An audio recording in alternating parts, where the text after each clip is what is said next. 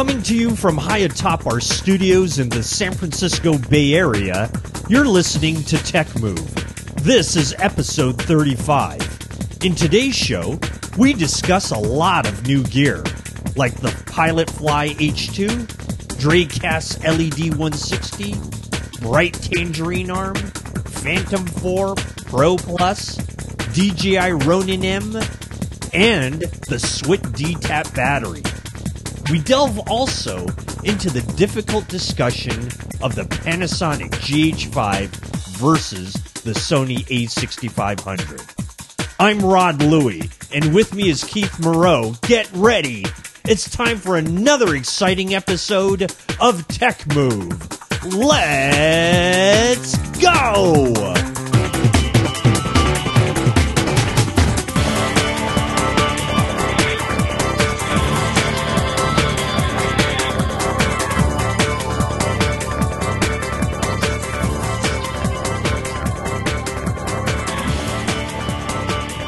Here we are in a brand new year of 2017, and you have joined one of the most exciting podcasts that there is in the universe.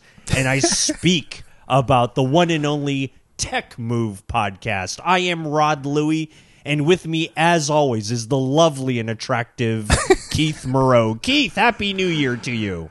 Oh, thanks, Rod. And it, it's uh, I'm just I get, just finishing up with my makeup and and foundation here. The, it, does, the, it takes a lot to get to stay beautiful. The yeah. fantastic, beautiful, and attractive Keith Moreau. Uh, you know, it is 2017. And just as we, and when I say we, Tech Move ended 2016 with a big bang, we are continuing that bang with a new episode here in 2017. Don't worry, folks. Don't get used to it. We'll it'll take us months to get out the next one, but nonetheless, we want to wish you all a very happy and prosperous 2017 from Keith and myself.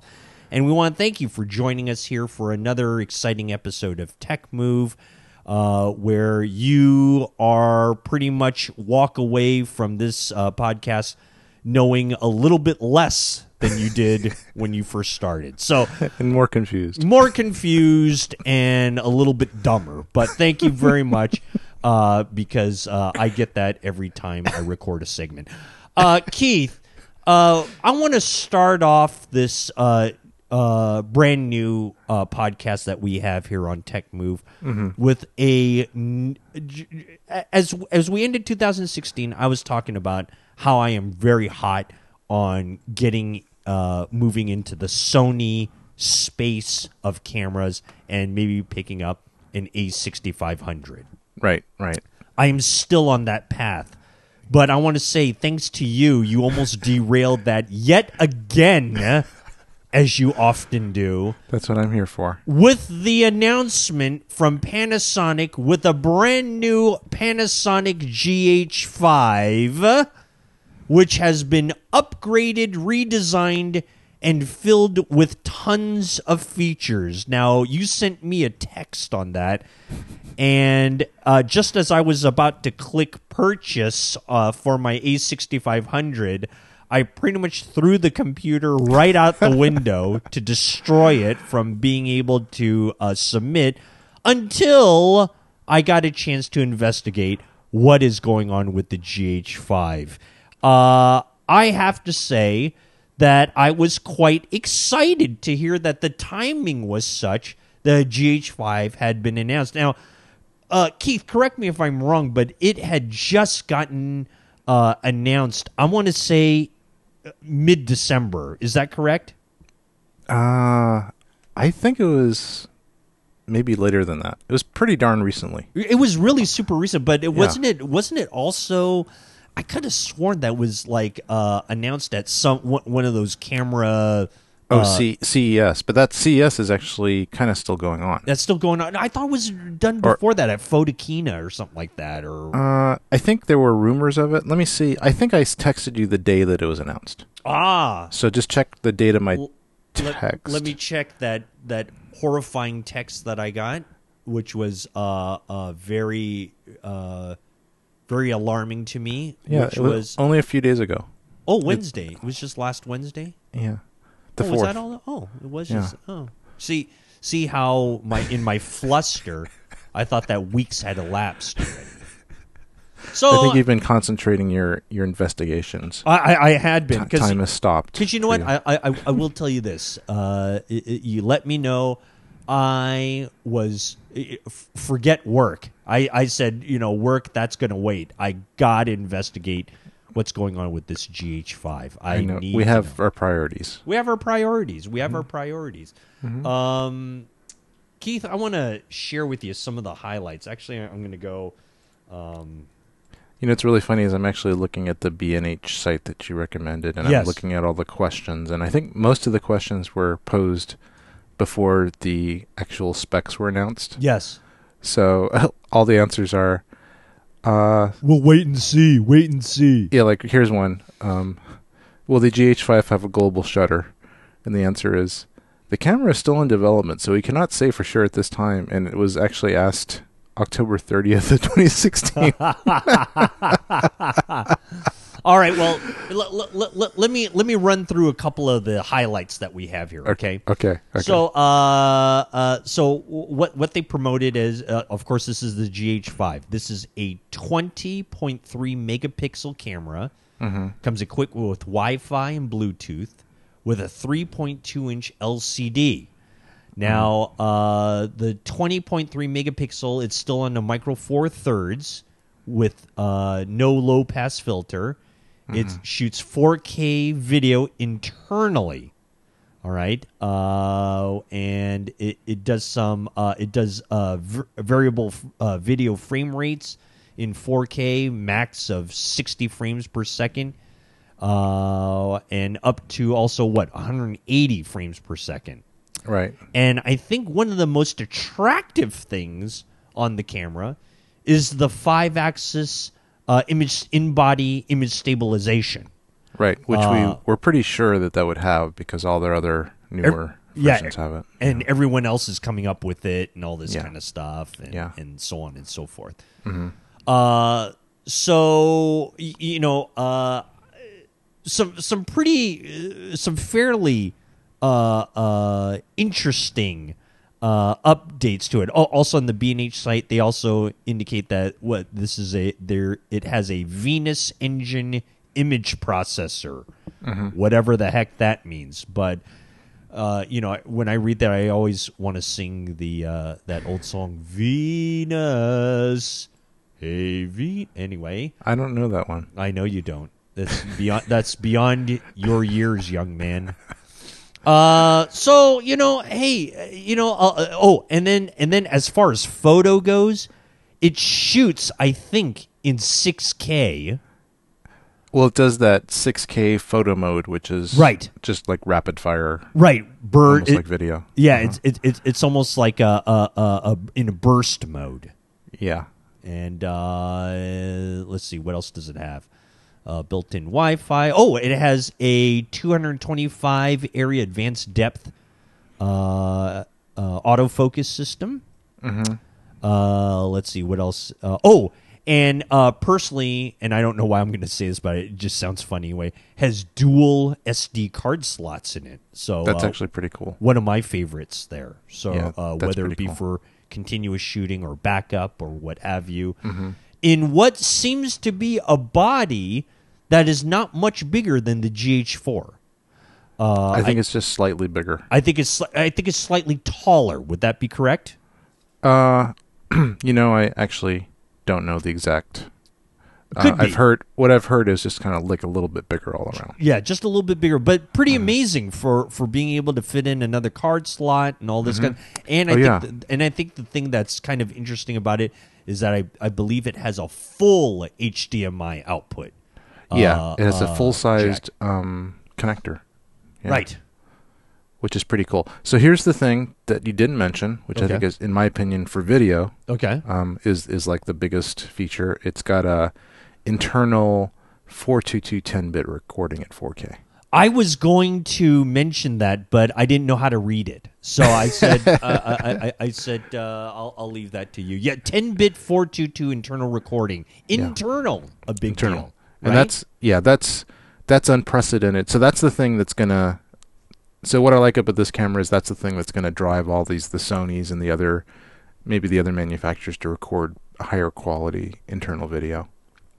Because that's pretty that's pretty darn good. That's starting to get like pro level internal video. I- I- is that uh, kind of like Atomos type of uh, recording right there? Yeah, that's well. Actually, it's yeah, it's it's Atomos. Although it it really depends on the camera. Um, the Atomos external recorders and and pretty much all the other recorders can usually record 10 bit 422, but it really depends on what the camera can output. Mm-hmm. So you know, some cameras just can't output 10 bit 10 bit. They usually output 422 color, but they don't usually output 10 bit luminance values.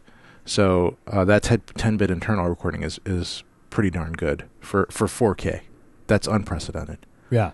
Um, you, you you won't even get that in the higher end uh, camcorders, like the like the the cheapest camcorder that you might get that in with with a kind of advanced codec. You know, not raw recorders like the Blackmagic, but but um, would be maybe the FS7, Mm. and that's that's still like eighty eight thousand eighty five hundred dollars. right. So you have a two thousand dollar camera that's recording ten bit internal video Right. at a, at a pretty high bit rate. That's that's the thing. Yeah. That's the thing. So if you're into that 10 bit space because you want to do some grading and and you know that's very very attractive for a two thousand dollar camera. Uh, it also features full HD video up to uh, 180 frames per second or 12 frames per second of continuous shooting. Uh, but it also can record uh, 4K video up to 40. Uh, I'm sorry, up to 60 frames per second. Right at that 10-bit 422. So. Um, So where are you where are you seeing these specs now? Because my specs don't quite match your specs. uh, it's looking uh, right on the B and H thing. This really? in- Just like in- at the product highlights or some uh, other uh, space? in the in the summary in the summary uh, very top of the thing. Because I well, this is probably wrong because I think you're right what you read, but I see internal 422 10 bit 4K video at 2430. So I think I might be looking at a different page than you. Let me Hmm. see. Yeah, because I don't. Uh, yeah. Oh, and then you know what? They actually have firmware updates scheduled. Oh that, yeah. that that they're already announcing, Mhm. right? Which is uh, uh, we'll get to that later, but uh, but there but there is a lot of growth that it seems this GH5 is going to be able to go through here. Uh, Yeah. th- this seems to be not one of those that's just going to be a one and done type of thing. Um, whereas it, you'll be able to upgrade through various firmware updates, patches, what have you. So. yeah. I think I think some of these features that they're actually advertising won't be available at the first first Right. very uh, sale of these. They they're relying on that on that update. Um, like for example, I think the 10 bit internal recording is not available on the on the first version. Do you think they're going to charge for that? I don't think they'll charge for the 10 bit. I'm Oh. hoping the one. I think I know they're going to charge for the V-Log.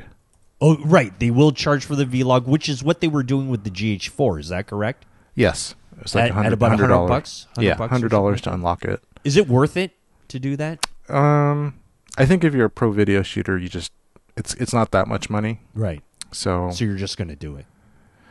I think so. Yeah. Yeah. Uh, well, if if I get it, you know. Right. gotten it Wh- what one thing I'd also like to bring up, and here, here's the thing that they're really promoting here that I have actually taken a little bit of issue with, is they say that uh, it has sensitivities uh, for ISO of up to twenty five thousand six hundred, which is quite an impressive number, right? Especially for a GH5. But in a micro four thirds, Keith, is even going beyond a thousand or twelve hundred ISO going to be even doable with this camera? Is it even going to be usable? So here's the thing, Rod. I'm going to just put a little flame in your ointment again because I know you're really hot on the A6500. And and, and, and I'll and let, let's review with some of our first time listeners here. The reason why I'm moving from my GH system is because I just need better low light performance and micro four thirds. I just don't know if it's going to give it to me or not. I just Yeah. don't know. I I do a lot of things indoors. I do a lot of uh, uh, uh, photography indoors, and uh, it, it, it, it, it's just a little bit painful with my GH1. Uh, you know, and and with now ISO going up to twenty five six hundred you know, I, I don't know how much how much better it can really get on a micro four thirds system. Go ahead, uh, uh, pop my balloon. So, you know, the thing is, it just all things being equal, and we we said this before in a few other podcasts. You know, the the bigger the sensor is, the more light it's going to gather. Correct. It's just physics. Correct. It's like a big lens on a telescope is going to gather more light than a little lens, Right. and and that is that cannot be changed. But what can be changed is the technology that's on the sensor. So sensors have progressively been getting more and more sensitive over the years. You know, like the first digital camera had a terrible sensitivity. You know, it, it was it was basically worse than ASA 100. Sure. You know, Okay. it just and and really low res to to start with. It's like no, there's no reason why you'd even want one of these cameras. I got one, but Okay. right. like one of the first Apple QuickTake cameras, I had that. Sure. It was like less than DV resolution or something. it, was like, it was like 700 by 400 or something Right. like that. Right. right. Um, and you know, it, you could have to shoot outside. You really couldn't shoot inside without a flash. Um, you know, so obviously even the GH1 is way better than, than that one. yes. You know, and that's like a span of 10 years, right? Correct. So, so it, it's possible that a, a micro four thirds sensor could have acceptable uh, low light capabilities, like low light capabilities that would fall within your current standards of what you ex- you might expect in your situations. You know, indoor lighting, low level indoor lighting, which is what you you want the Sony cameras for. That's why you're hot on the Sony cameras. That is correct. So there's a lot of talk on the low light capability of the GH5. There's actually some tests been done with not even super fast lenses, you know, like 2.8s to 4 lenses. Mm. And a lot of the people that are doing these tests uh, have have noticed that it is actually appreciably better than the GH4, like a lot better. The Really? low- yeah, the low light performance. It's not. It's not just a little bit better. It's a lot better, like two to three times as good. So, um, for example, I I personally would when I shoot at sixteen hundred, I start noticing the grain on on the GH4. Okay. Right. So correct. Y- yeah, so I have to start, and the grain is not pretty. It's ugly grain for some reason on the GH4. They're just, it's not as pretty. Like if you start bumping up the Sony's or Canons, their their noise, uh, you know, at least on the Canon um, cinema line, is it's actually pretty nice. Uh, and even on the Sony's, it's pretty nice. But on the GH4, it's like grainy and patterny. it looks like snow. It looks like snow, like bad reception. Yeah, it just it it looks it looks gritty. Yeah. and Yep. and the other ones don't look as gritty. They look a little softer. Mm. So um, yeah, so you don't want to bump it up just because if you do, it doesn't look as good. But um, what I'm hearing is this. You know, it's obviously a new sensor in this GH5, and they've also got better processing on the back end. And that's the that's the thing. Sensor plus processing equals noise performance. Mm. And I think they're getting. Uh, supposedly, they're doing kind of like a interpolation type of noise reduction where it actually measures multiple frames in a row to see uh, what the no- what the real noise of the sensor is. And actually, that's kind of a new technique for canceling out noise on a sensor, Mm. especially in video.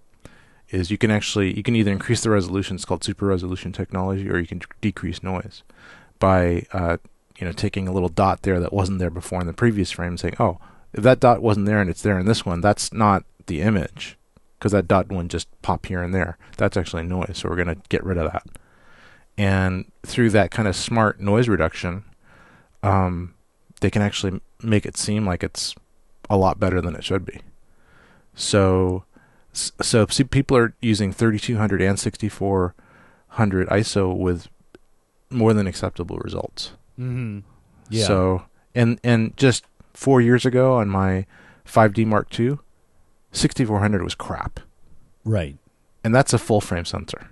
That's even bigger than your A6500, Right. like a lot bigger. So, in just a few short years, uh, something at at 6400 on on a on a full frame sensor is not as good as this GH5.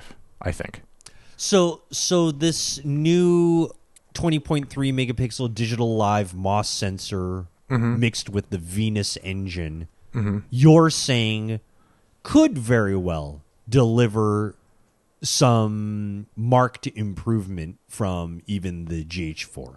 I think it's. I I personally think it, it's two to three times as good. Huh. Interesting. Yeah, and and and even there, you know, it, it might still. So once you bump it up to 6400, maybe it'll be the equivalent of 1600, which to me was the the limit of acceptable ISO. Uh-huh. Um, and even there, maybe it's even nicer looking because they've changed the algorithm so that the noise generated isn't so ugly. Uh-huh. It's more pleasing, Uh-huh. kind of like film grain as opposed to digital grain. Right. So I would I would say you know it's it's like until this is out and people actually you know lots of people different test it and you look a lot of samples you won't know for sure if it's acceptable to you. Is it as good as the A6500? Most likely not. Mm. You know I think I think Sony's got it down with the noise reduction and the larger sensor. Um, there's a lot of other advantages, but I don't think you can just out and out and out discount it. That is not going to be good enough in low light. Right. Um I would hope that there's improvement.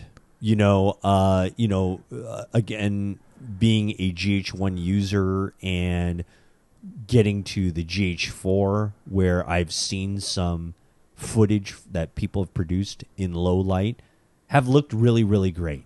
It's re- it's really been fine and and I could see what you're what you're talking about. All all these iterations you know every every little bit there's an improvement here and there i i you know i'm looking at it from a standpoint of i'm going from a micro four thirds to an apsc uh, uh, sensor with a sony what kind of difference am i going to get I think sensor size wise, it's not a huge jump. If Mhm. you look at um, the comparison of sensor sizes, like let's go to a website that just compares sensor sizes. I'm just going to type it up. okay So let's see. Um, well, here's one. Photoseek.com. i see i see that one Yeah, that's the one that pops up at the top of my Google. okay Yeah, and it just it'll show you all the different sizes.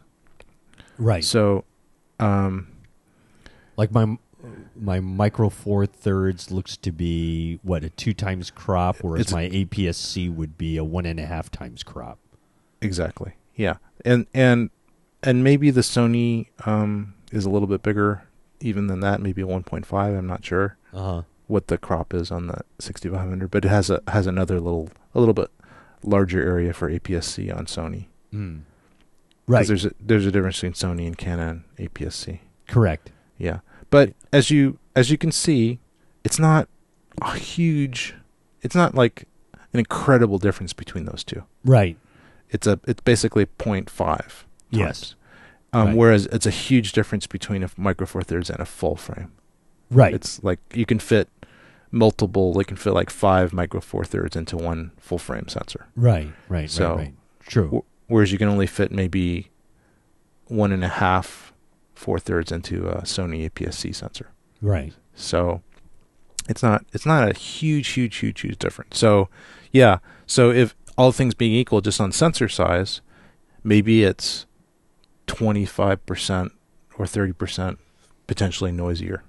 It is interesting though to, to, to hear that the, the way that we should be thinking about things is more in the in body processor how how those algorithms turn you know this grain into something different in, Mhm. into something a little bit more that's a very interesting way to think. I, I, I, I haven't thought about that so much. I'm i'm still kind of stuck in the old way of things which is uh, you know just saying you know hey iso you know 800 is about as high as i can go. That's it. Mm-hmm. and it's going to be stuck that way forever Yeah, it's it's definitely going to get better and better and better over time as sensor technology improves and as pro- post processing of the sensor improves. It's Right. really a combo, And in my opinion, Sony's done an amazing job with, for example, the the Sony AS uh, A7S series. Mm-hmm. You know, they just said we're just going to make this as low light,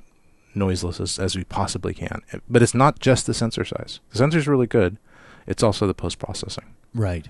And in fact, um, they didn't even change the sensor over the A7S and the A7S II. It's the same exact sensor. Ah, it's just processing different. Yeah, it's just a better processing, interesting. better color space. Yeah. Uh, and in fact, um, even in video cameras, the processors in video cameras don't change even as frequently as in still cameras. So, for example, the FS5 that I have is it's an APS-C size sensor or Super 35 size sensor, which is kind of like APS-C, and um, it's the same exact sensor as the F5, which is an older Sony camera, and the FS700. Both those things were released like three or four years ago. It's the same sensor, and this is a current camera Yeah. so or a one year old. So it, it's it, these things don't. It, it's the processing and, and, and how they treat that signal more more so than maybe more so than the sensor itself sometimes. Right. So Right. Right. And- right. Yeah, so Uh, you know, let, let me move on to something that I'm wondering of, of your opinion on, and Mhm. that's the 4K video recording that that uh, it's promoting right Mhm. now. yeah, Uh, okay, we, we talked about 10 bit 422. Uh, you know, uh, has different picture styles, Cinelike V, Cinelike D, uh, as well as in camera LUT. Um, you know, uh, uh, what is it? V-Log is going to be upgradable. Is this attractive to you? yeah. Uh, for me, the the fact that it has a high bit rate, 422 10 bit um, internal recording is is pretty darn amazing. Um, you could set this up as a B cam. You know, it doesn't have to be an A cam. Mm-hmm. you could still use a higher end camera for your A cam if you want, but this Mhm. c- could possibly be an A cam. Um, but definitely as a B cam because you can, first of all, get high bit rate recording.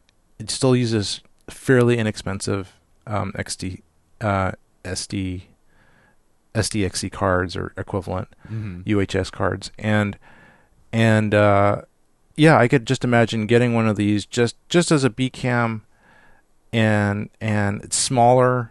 Uh, I still have some good lenses from my G from my GH4 days, Mm-hmm. and I think I just have a lot more room in post to deal with this camera um, as a B cam.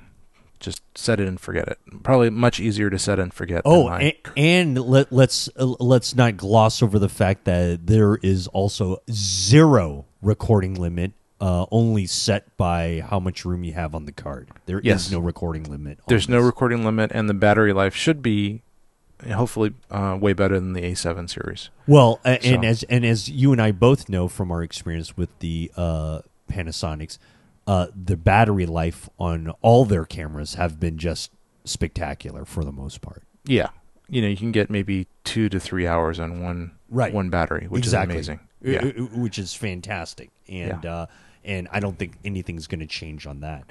No. So Uh, if you have a like a, one of those battery grips and you have a couple fresh batteries in there, you're you're looking at an all day cam. Yeah, right. Now, speaking about that battery grip that you were talking about, the uh, Panasonic has come up with a new option, and I don't know if you see uh, if you've seen this, but it's uh, uh, with regards to XLR inputs, Yes. uh, and this is a they're getting away from the battery grip now. I don't know if you've seen that. Yeah. Well, that other thing that you were talking about was Yep. was, I think they still offer a battery grip for this new camera. I thought that was But- just for the GH4. No, well, it, it's a bit. This camera's a bit different shape, so they have to have a different battery grip. Right. But it's but it's still there still is a battery grip offered. Okay. Um, it's just for this model. But the thing that's really cool now is they have something similar to what the A7s have, which is a hot shoe interface for audio. Right. And uh, that's actually really cool because then you can mount a pod on the top of your hot shoe with XLR inputs and nice preamps and things like that. So that's a lot easier than it used to be. You used to have to get this really expensive, like fifteen hundred dollar thing that you'd bolt on the bottom of your camera, and it was really badly designed because it needed its own power supply, and it was just bad. That's right. I re- Yeah, I, re- I remember it, it, it, it was almost it was like the it was like the in the old ways the old auto winders right for for SLRs. and uh, uh, and and but this thing is hot shoe mounted. Uh, you have full access to the bottom of the camera, with, you know, with this thing. Yeah. and it has all your inputs that you need. And uh, yeah. It's a total ripoff of the Sony whatever their thing is called. I actually have a couple of them. It's a total ripoff of it, and they and I love them. They're great.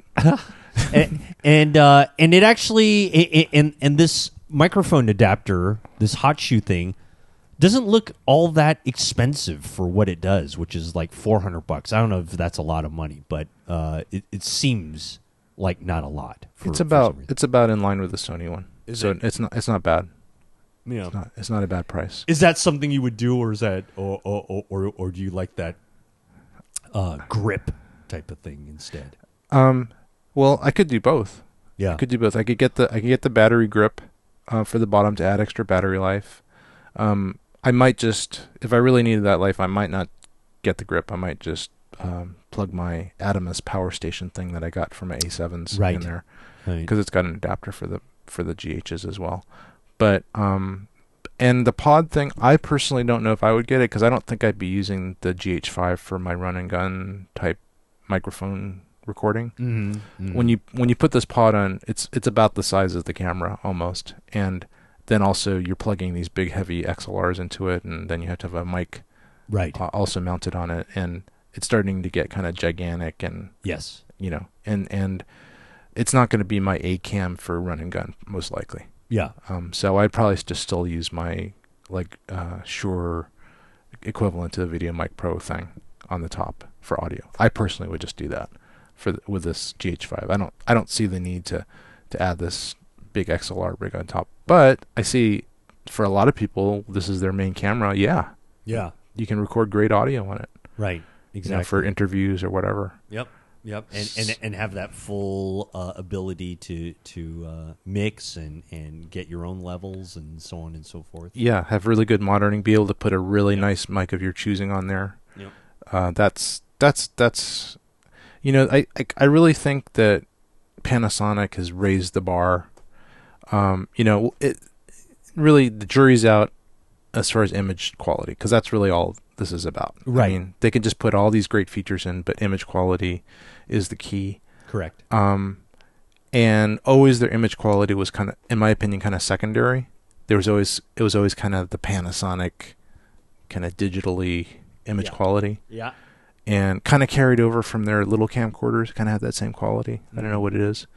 Um, I mean, I'm not sure what the culture that creates that quality because the Sony camcorders are always kind of smoother looking, in my Mhm. opinion Mhm. equivalent ones but but uh, if they can get over that hump and and get to the point where the color space and color science is really great um, that's going to sell it Yeah. because they're just hitting all the all the tick marks right. for all the things that you might need in video the only other thing that i would really love to see if they have it is um, when you're actually recording to be able to punch in and zoom to get a better focus um, where you can actually magnify the whatever the sensor's seeing so you can oh right.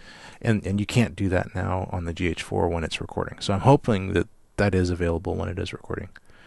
Um, well, speaking about that, speaking about that, uh, let's touch on the uh, on the 225 area advance uh, autofocus system. okay, Um, you know, Sony A6500 has that. Oh, what is that? I, I- think they're what 400 plus focus points or something like that. yeah, Uh, this one has 225. Certainly Yeah. enough. Uh, Yeah. uh, to to do a good job. Uh, your thoughts on that? um, from what I have read, it's not as advanced as the Sony um, system, and I could be wrong, um, but but I don't think it's um, phase detection autofocus like in the Sonys and the Canons. Mm-hmm.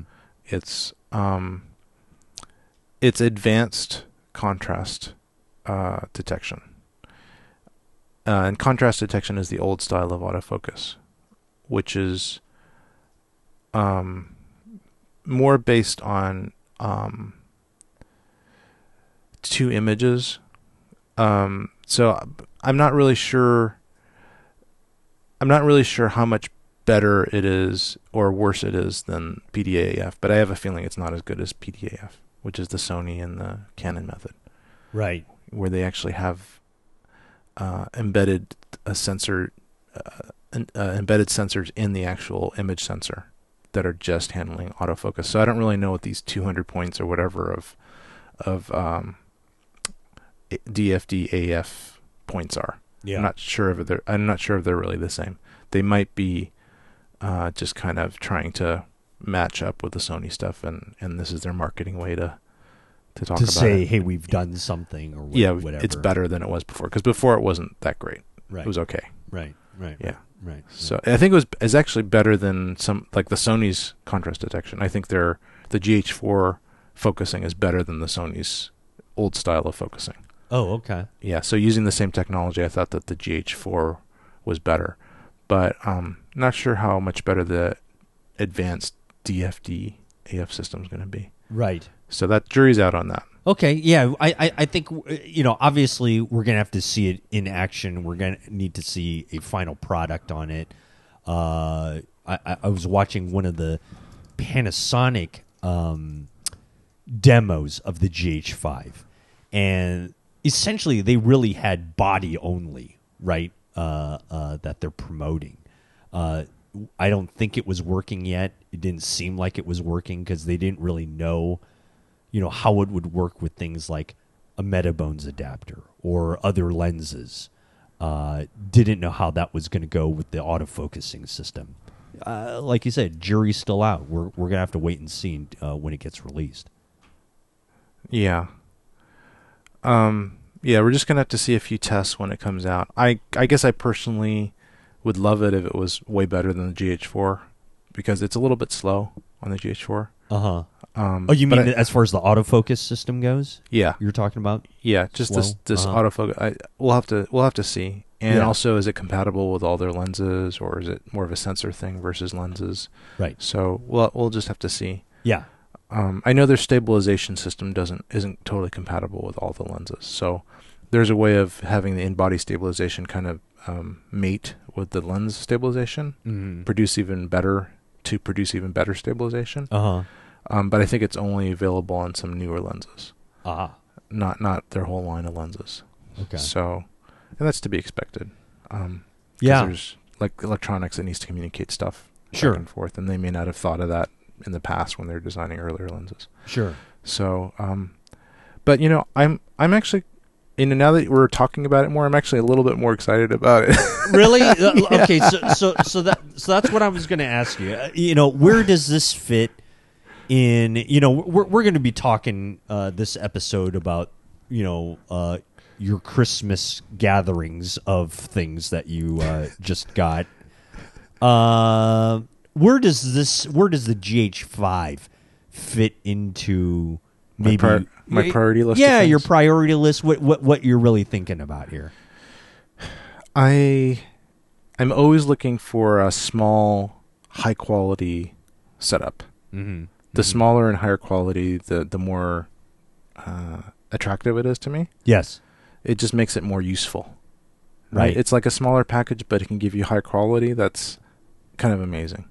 Okay So I love the fact I love the 10 bit and the 422 internal recording. That's like you don't have to carry an external recorder around. It's got a high bit rate. I think it's up to 400 megabits per second internal, which is crazy Mm. for for recording SD cards. I don't know how they do that.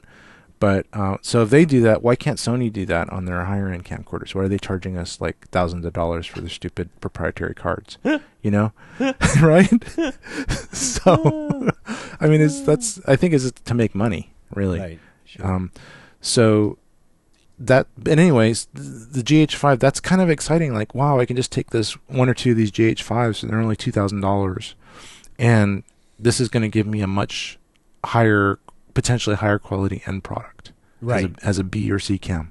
right. you know, I can record like a wide shot with the super high bit rate and, and, and internal recording, and I can do a lot with that image. Like if I want to have a wide shot and just narrow it, since it's in 4K, just zoom in on one person and then color correct that one person because he might be in more of a shadow than another person that's in bright light or whatever. Right. I might be able to do that with this camera now, whereas I I could couldn't really do it with a Sony. right. It's, that's not possible. Yeah. So if if it can do something that makes things more possible that weren't possible before, then it's attractive to me. Huh. I like that. Right, right, right, right, right. I I would be very interested to to see how it how it works with like some of the lens adapters, so that you know you'd be able to use some of your Canon glass, and others would be able to use other glass that they have. Because you know that, that you know that of course is, is is the big thing nowadays. You know Like using the Metabone speed boosters and things. that's right. Yeah. Metabone speed boosters exactly what I'm talking about. Or you know the Commlites or the Sigmas, whatever's out there. Mm-hmm. You know whatever will will fit a, a, a micro four thirds. You know that's the thing. That's the uh, you know that's the thing that uh, uh, uh, folks are, are are wanting to do. You Yeah. know? Well, you know, jury's out, but I'm I'm almost about to pre-order this thing now. That Are you really? Wow, I'm really? almost about to. Yeah, because it's kind of exciting. It's like, wow, what if this thing is just the image is just beautiful? Yeah. What if it was? Right. What if I looked at it and said, wow, this is this is better than my FS5. This is equivalent to my A7R Yeah. image-wise. Yeah. Maybe a little less light sensitive, but Uh-huh. Maybe outdoors But, or but for full full lighted, uh, f- fully lit type of environments, no problem with that. Uh, uh, it'd be something to, to to really look at. Yeah, you know, like outdoor where there's plenty of light. You know, we're only talking indoors in low light or, or outdoors in nighttime Yep. where maybe there's an issue. But yeah, during the day, Yeah. why wouldn't I just bring this around and, and, and have this amazing, solid uh, internal recording? Yeah. So, yeah, I'm I'm I don't know. I'm gonna have to look at a lot of the images online and see before Yeah. I start I- spending the money on it. I I, I want to say that we are. Uh, it's coming out uh, to to a neighborhood uh, a store in March. I don't think it's available yet, right? Um, I f- it it says at least on one of the websites of this retailer that's March 2017, end Yeah. of March 2017. That's yeah. That's was yeah, that's actually later than I heard before. Yeah. But I have some friends like my friends at Texas Media. If I wanted to, I could probably or- pre-order or get an early version of it. Mm-hmm, mm-hmm. But uh, Well, that'll be very interesting when when when, when that comes out. I um. Yeah, I, I mean, uh, you know, in another segment, I'm going to share my thoughts on on how you've derailed me and how uh, uh, how my cause for confusion is even greater now than than it was uh, before the holidays. So uh, I I hold you 100% responsible for that. So five years from now, right. uh, Rod has still not got his new camera. right it's my because, fault. beca- well i mean it, it's the for same reason why now i'm at this spot where i should be thinking about the gh5 but you know what no i'm not no i'm not because the gh5 is pretty much where i want it to be right now but nah i'm not gonna do it so i don't know we'll we'll talk about that in another segment but um any any parting thoughts on the GH5 before we close out this segment here and uh, and move on to more introductory stuff? Uh, I think it's actually. Oh, I do have one more thing. oh yeah. Go ahead. two thousand bucks. Two thousand bucks. Okay, so Is that a lot or or not a lot? Well, I mean, you know, body only. You know that this this is a far far cry from the GH1, which at that time when I purchased it, I want to say was 1100 1200 bucks or something like that. really was it that? In, but that was. I think it had been out a little while, right? And even at that, it had been out a little while. Yeah. So I think when it first came, I think because I think I paid like fifteen or fourteen. 15. So, Yeah. y- you know, I mean, look, of course, everything gets more expensive with all the, the you know, uh, look at the G, uh, look at the A6500, right? $400 more than the 6300 and heck, the 600 you could get, you know, for a bag of lunch and a and a box of crayons if you want to. Uh, so 2000 bucks body only for for this type of firepower. Uh, I- y- you know, I don't know. Sounds. I guess it sounds okay. I think it's. I think it's. Um, It's about in, right. In the ball, it's in the ballpark because Yeah. the GH4 I think was seventeen or something when it first came out, and I and I think I paid seventeen for it because Okay. I got one of the first ones. Right. And so just a couple hundred dollars more three years later, Yeah. um, or three hundred dollars more three years later. That seems like that's almost just inflation. Yeah. Just, just, and and and that much more than yours because you bought yours five or six years ago. Right. I think that's just inflation. Yeah. I think Yeah. I think it's I think it's in line with what it should cost. Yeah. I think I think uh, maybe the the A sixty five hundred is in line with what it costs because it's like fourteen hundred dollars, right? The uh, A65, fourteen hundred bucks. Yeah. Yeah. So I think that's in line. I think you know the difference is, is that the Lumix, the GH5 Lumix, is the flagship camera for Right. Panasonic, That's right. and the and the and the uh, Sony A6500 is like the mid middle. it's kind very- of uh, it's almost entry level almost. It's- Yeah. maybe it's not quite entry. But, It's like the high. It's like the high end of the entry or the low end of the pro. right, It's kind of right in the middle. right. So um, yeah, so that's the difference. Yeah, Yeah, yeah. but um, I guess all I can say is uh, Good luck I- to me. good luck to you. And I I personally really appreciate Panasonic for c- coming out with a groundbreaking um, type of hybrid camera again. They, they Again, they always do that. They Yeah. always. I mean, uh, re- remember Keith when when GH1 came out? Mhm. I, I mean, that was that was pretty. That, that was pretty big, Yeah. right there. It That was, it was that was pretty big. It was the first one to feature to have such nice video features and a great still camera. And uh, they've done it again with the GH5. That internal recording is the thing to me that tipped it over the edge. Like Yeah, that's the thing that's going to make the other manufacturers kind of take notice and say, "Oh, we got to do this too." yeah. I don't know if they will or not, but I would love if they did. That'd be something. That'd be something. Well, uh, hey, uh, congratulations to Panasonic and the Lumix line GH5 coming out in uh, probably the end of March. Keith will have it by the end of next week, and he will give us a full review of it uh, and shoot some uh, in cave. In uh, uh, complete darkness, uh, I'll be shooting some shots with my bed covers over me. That's right. He'll, And, uh, he'll, he'll he'll be wearing he'll, he'll be uh, wearing his uh, bed sheet over his uh, head with the camera underneath with him, and Mm-hmm. try and navigate his way around the room. Uh, this will be exciting. uh, again, end of March, two thousand bucks. The Panasonic GH5. Um, Keith, let's take a little bit of a break, and we will come back with more stuff that happened over the holidays, and uh, we will uh, talk about all the goodies that uh, Santa brought to you, and uh, I will pant with anticipation with everything that you share with us. So uh, let's take a break. Let's reset, and we will come back with more of this 2017 maiden voyage of Tech Move.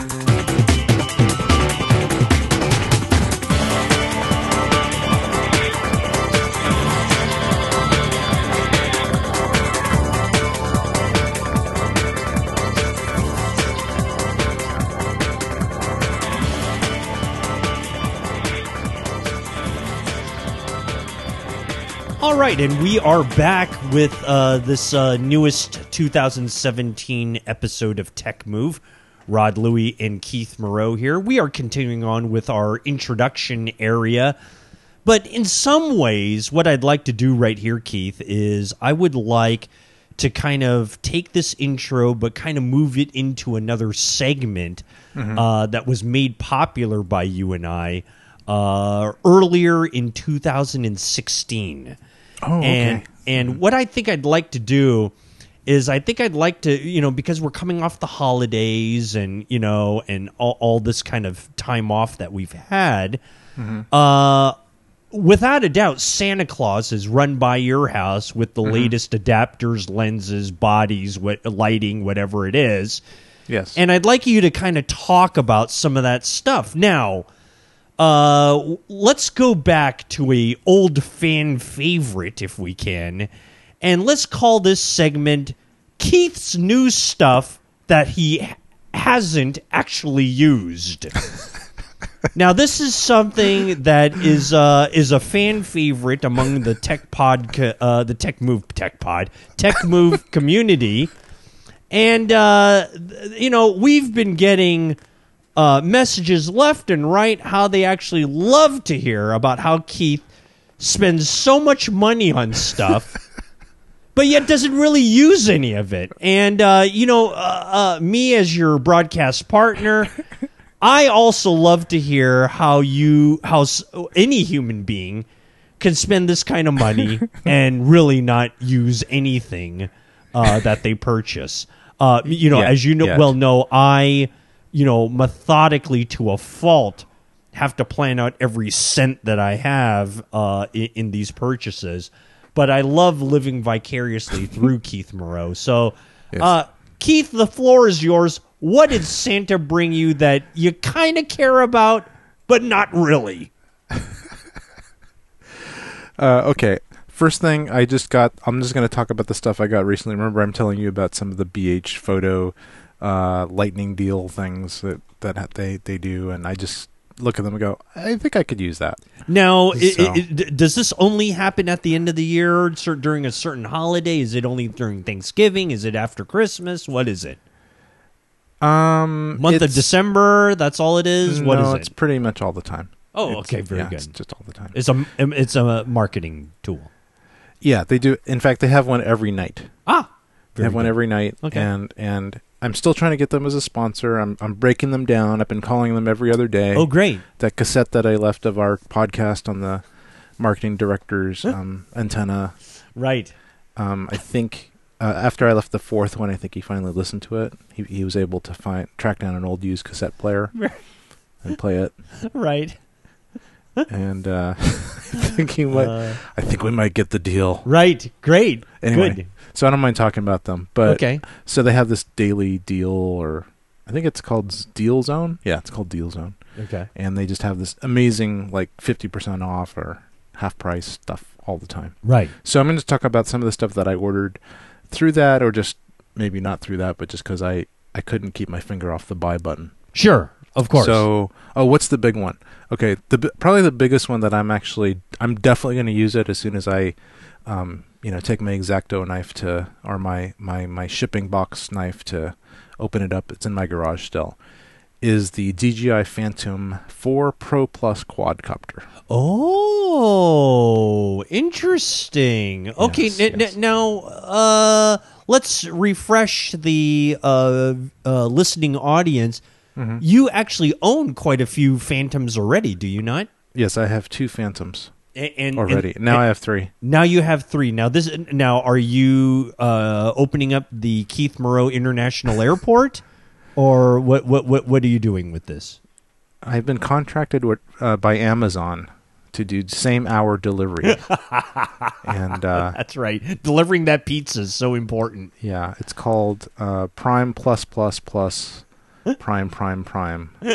Very It's good. very expensive. Very good. All right, so th- this is your third Phantom, My third Phantom. The first one I never used. It's still in its box. right? The third one I've never used. It's still in its box. Right. The second one I have used and I love it. But um, the third one is the DJI Phantom 4 Pro Plus. Oh, Pro Plus. Right. And the pl- the Pro well the so they just came out about a month ago with the Phantom 4 Pro. And the Phantom 4 Pro is pretty much like the regular Phantom 4, but the camera is much much better. And that's why I got on, it. on this Pro Plus. Yeah, it's got a really nice camera. It's got a a one inch, twenty megapixel CMOS sensor on it, which I think is big, like twice as big as the previous one. Wow. It's got a great codec. Um, it's actually using H.265. Oh wow. So yeah, so H.265 is this new new um, compression scheme that's better than H.264. It's actually one better. Mhm. no, it's, yeah, it's it's. I would one- imagine. it's one better. just like the GH5 from the GH4. exactly. It's one better. I get it. Yeah. Um and no, but actually it's it's supposedly about 50% more efficient than H.264. So for a given frame of of of file size, you can if it's if it's the same file size, it's actually it's like having 50% more bit rate, but you're Hmm. not using that bit rate. It's just compressed better. Okay. So, so the so the reason so the, so the result is that it's basically like having a higher bit rate.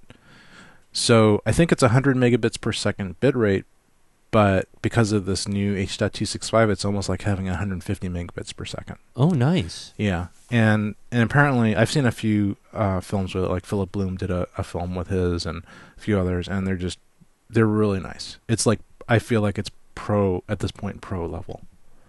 Like I think it's better than the Inspire, which is the the the Inspire is the the big high end uh, DJI kind of one step up from the DJI Phantom. Okay. And it's at that level of the Inspire One, or even better uh, than the Inspire One. Because of this new, be- because of this new technology. yeah, because of the new camera. Yeah. So I'm really excited about it. I'm I'm just looking forward to to shooting with. it. I'm going to do a lot of shooting with this this Phantom this year because I'm studying for my my test. Uh, and the test is the pilot's license test. Yeah, it's the official commercial pilot's license. And and there drones. something there there is a real thing like that, right? no, it is. There is, is a test. You can you can uh, get tests for it online or through the App Store or through other places to to just practice. Mm-hmm. Like I have a few apps on my iPhone where I'm studying it, you know, and they're really dry. They're like like they're like aeronautical maps. oh yeah, sure. and you have to say, what is this? You know, which airport is closer to this coordinates? Oh wow. And uh, Yeah, I, I'm I'm I'm on DJI's site right Mhm. now, and I'm looking at it. 60 frames per second, 4K, 20 megabits with a one-inch image sensor, mechanical shutter. Uh, I like the five directions of obstacle sensing. yes, That, that sounds pretty cool. yes. Uh, looks like it has 30 minutes of flight time. Yeah, it's probably the same as before. It's probably more like twenty. Oh, okay. If it once it starts getting to twenty, the the Phantom Four starts going. I really want to land. Oh. We have we have ten minutes left. I, I really want to land now. Right. Land me. Right. Land me now. and, and, and, and, the controller looks like it can operate as far as 4.3 miles. Is that how I'm reading it? Um. Yeah, but I would never. I don't You- think I'd ever fly it that far. Yeah, you probably can't see where it is at that point. So, I, yeah, I think one of the things about like flying it legally is it has to be within view. oh, okay, So I don't think you could see it from four Mm. miles away. great. I love but- it. Yeah. I mean, there's and there's other, but the thing, the reason I got the plus because there's the four Pro, right? And they had the four Pro out for a while, Okay, but the four Pro, Pro Plus was back ordered; it wasn't available yet. okay, The difference between the four Pro and the Pro Plus is about three hundred dollars, but um, so it's eighteen hundred dollars. It's seventeen ninety nine, um, and the the regular Pro, the- not the Plus, I think is fourteen ninety nine. okay. So, um, but for that three hundred extra dollars, you get a high brightness built-in display on the controller, Oh, which means you can actually use it out in the bright sunlight without a, a hood, oh, nice. which is really convenient. Yeah. Because one of the things that I didn't like so much about the the Phantom Four was I was using my big iPad on it, Right. and you have to have a hood not on it. You can't just unless it's unless you're doing it in dusk or something. You have to have the hood because the iPad's just not bright enough. Right. and and now that it has this built-in kind of smaller display, but that's okay.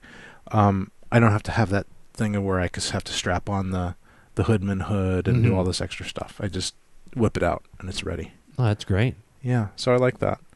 Um, anyway, have yet to ride it. Of course, I couldn't fly it now because it's just been raining here Right. in our area Right. for, for like a week and a half. So Right. But it's but it's but you're ready to fire it up. You're ready to take it up pretty soon. yeah, I definitely want to test. it. I'm doing a project this month, and I'm definitely going to use it on it, whether I have this license or not. Yeah. oh, sorry, FAA. That's actually not true. I'm lying. right. Exactly. Disregard that last comment. I'm not going to fly it at all until I have my license. That's right. That's right. We're all law-abiding citizens. all law-abiding citizens. Well, that's great. Yeah. That's Yeah. the Phantom 4 Pro Plus, I believe it's what it's called. Yes. Excellent. Congratulations on that. We can't wait to see some of that footage, uh, footage that you're going to take. Okay, uh, Keith, share with us a, a couple more things of Sure. new stuff New stuff that I you haven't- actually that you haven't actually used yet. Okay. I got um, this arm. Uh, so one of the big things in this in in the world of having a a, um, a separate monitor is what do you mount it on? Like how do you actually put it on your camera or whatever Mm-hmm. um, to use it? And it's just there are these things called Noga arms, which is this old. It's kind of like the original Magic arm. It's like a shrunken version of the Manfrotto Magic arm. So it's basically like an elbowed arm that has a kind of knob in the middle, and when you tighten the knob in the middle, everything becomes stiff. Oh, okay. So you can kind of reposition it to any position you want, and then when you tighten this knob, it just stays there. Okay. Well, theoretically, they stay there. because I found that most of these arms, especially the cheaper ones, are just useless because they'll. St- I mean, they will stay there, but the the problem is where they're attached to the camera. Oh, okay. You know, they're usually screwed into some some mount, some quarter twenty mount on your camera or Right. nearby your camera, Sure. and and inevitably when you when you somehow put a little bit of extra force in the counterclockwise counterclockwise direction, they unscrew because there's all this leverage on this Right. little quarter twenty screw. I, I, I, I get that completely. I, it, Yeah. it always loosens it up just a, a hair. Yeah, and then it just starts swinging, swinging freely, and then it's totally useless. Right. So, um, so my so one of the things you can do is you can get these. Um, you, you, there's different ways. The ways that I've solved it in the past is to uh, use the NATO SWAT mounts, which are pretty good because they're kind of like little grips that grip onto your on, onto these these mounts, and they can't really twist, so that part's good. However, there's some disadvantages to those. Anyway, another thing is how do you how do you one-handed manipulate the monitor? Like, yeah, you can with two hands you can kind of move it around until it's where you want it, and then you can tighten it down. That always takes two hands Mm, right. because these these arms don't have a kind of inherent amount of friction in them. They're just either really floppy or they're really tight. right. So, so there has been this thing advertised called the Bright Tangerine Titan Support Arm with pivot head, and I got one of those, and it was kind of like a vaporware thing for a while. It was announced at NAB and even before, Uh-huh. but they just came out with it, and and I said, you know, I'm gonna have to get one of these. This is pretty amazing. So I ordered one. I pre-ordered one because they weren't out for a while, but I ordered it and it just came in pretty recently okay. and um, I don't know if you can take a look at it, but it's Is- called the Bright Tangerine Titan Support Arm. I am looking at that right now at B&H, and they're actually out of stock right now. Yeah, they're out of stock. They have there's two different colors. One is this actually this bright orange color, Yeah. and I didn't get that one. I got the black because I think the orange is a little. black. Yeah, Yeah. I think the orange is a little too gaudy. Although it's it's cute, but I prefer the black because it just you know because everything else in my system's like that. What's this big bright orange thing? So Sure. anyway, they're both the same price, so it's up up to you. But the thing that's cool about this arm, and I have it in front of me, is I haven't really mounted anything on it, so it it falls within our criteria of things that I haven't used. Right. But um, I do have it. It's it's not in the mail. It's it's actually It- here. it's actually there in front of you, just like the Yeah. DJI Phantom. Yeah, that's Yeah. in my garage. This is Right. actually in front of me. Um, so it's it's cool. Um, it's it's the thing that's really cool about it is that even when you have it loosened to position it into a different position, Mm-hmm. and I'm trying to do that now. I'm loosening it up, and it's not actually loosening. What's happening here? And just as a reminder, there are no returnables on this. so, so how, however you do it, you you you bought it and you're keeping it. So, I'm trying to loosen it. and you need five hands, right? You need five. I hands moved to it do into this position where it wasn't taking up much space, Right. and uh, there Oh. must be some there must be some trick to this. There must be, there must be some some trick to getting this to work. Because I, I can't actually separate these arms to move them. They're just stuck. They're just stuck. I have to use like some kind of big vice to actually get it to move. Well, I'm I'm sure you'll be writing your review on the website very shortly. Oh, it's a good thing. There's a there's no return on this. it, it- it says this item is non-cancelable and non-returnable. oh, I think you're looking at the orange one, but the black one I can return. Oh, That's let's see. have. Well, it, uh, does this? Oh, you might be right. Yeah, I think I'm right. You, you, you might be right. right. You're right. It, it it only says it when I click on the orange one. I wonder why. They're racist. I think because the orange one is like, They can't they can't get rid of them uh, quick enough. yeah, we we yeah. Nobody's buying them. We Nobody have- wants this one. We we have like a million of these sitting around.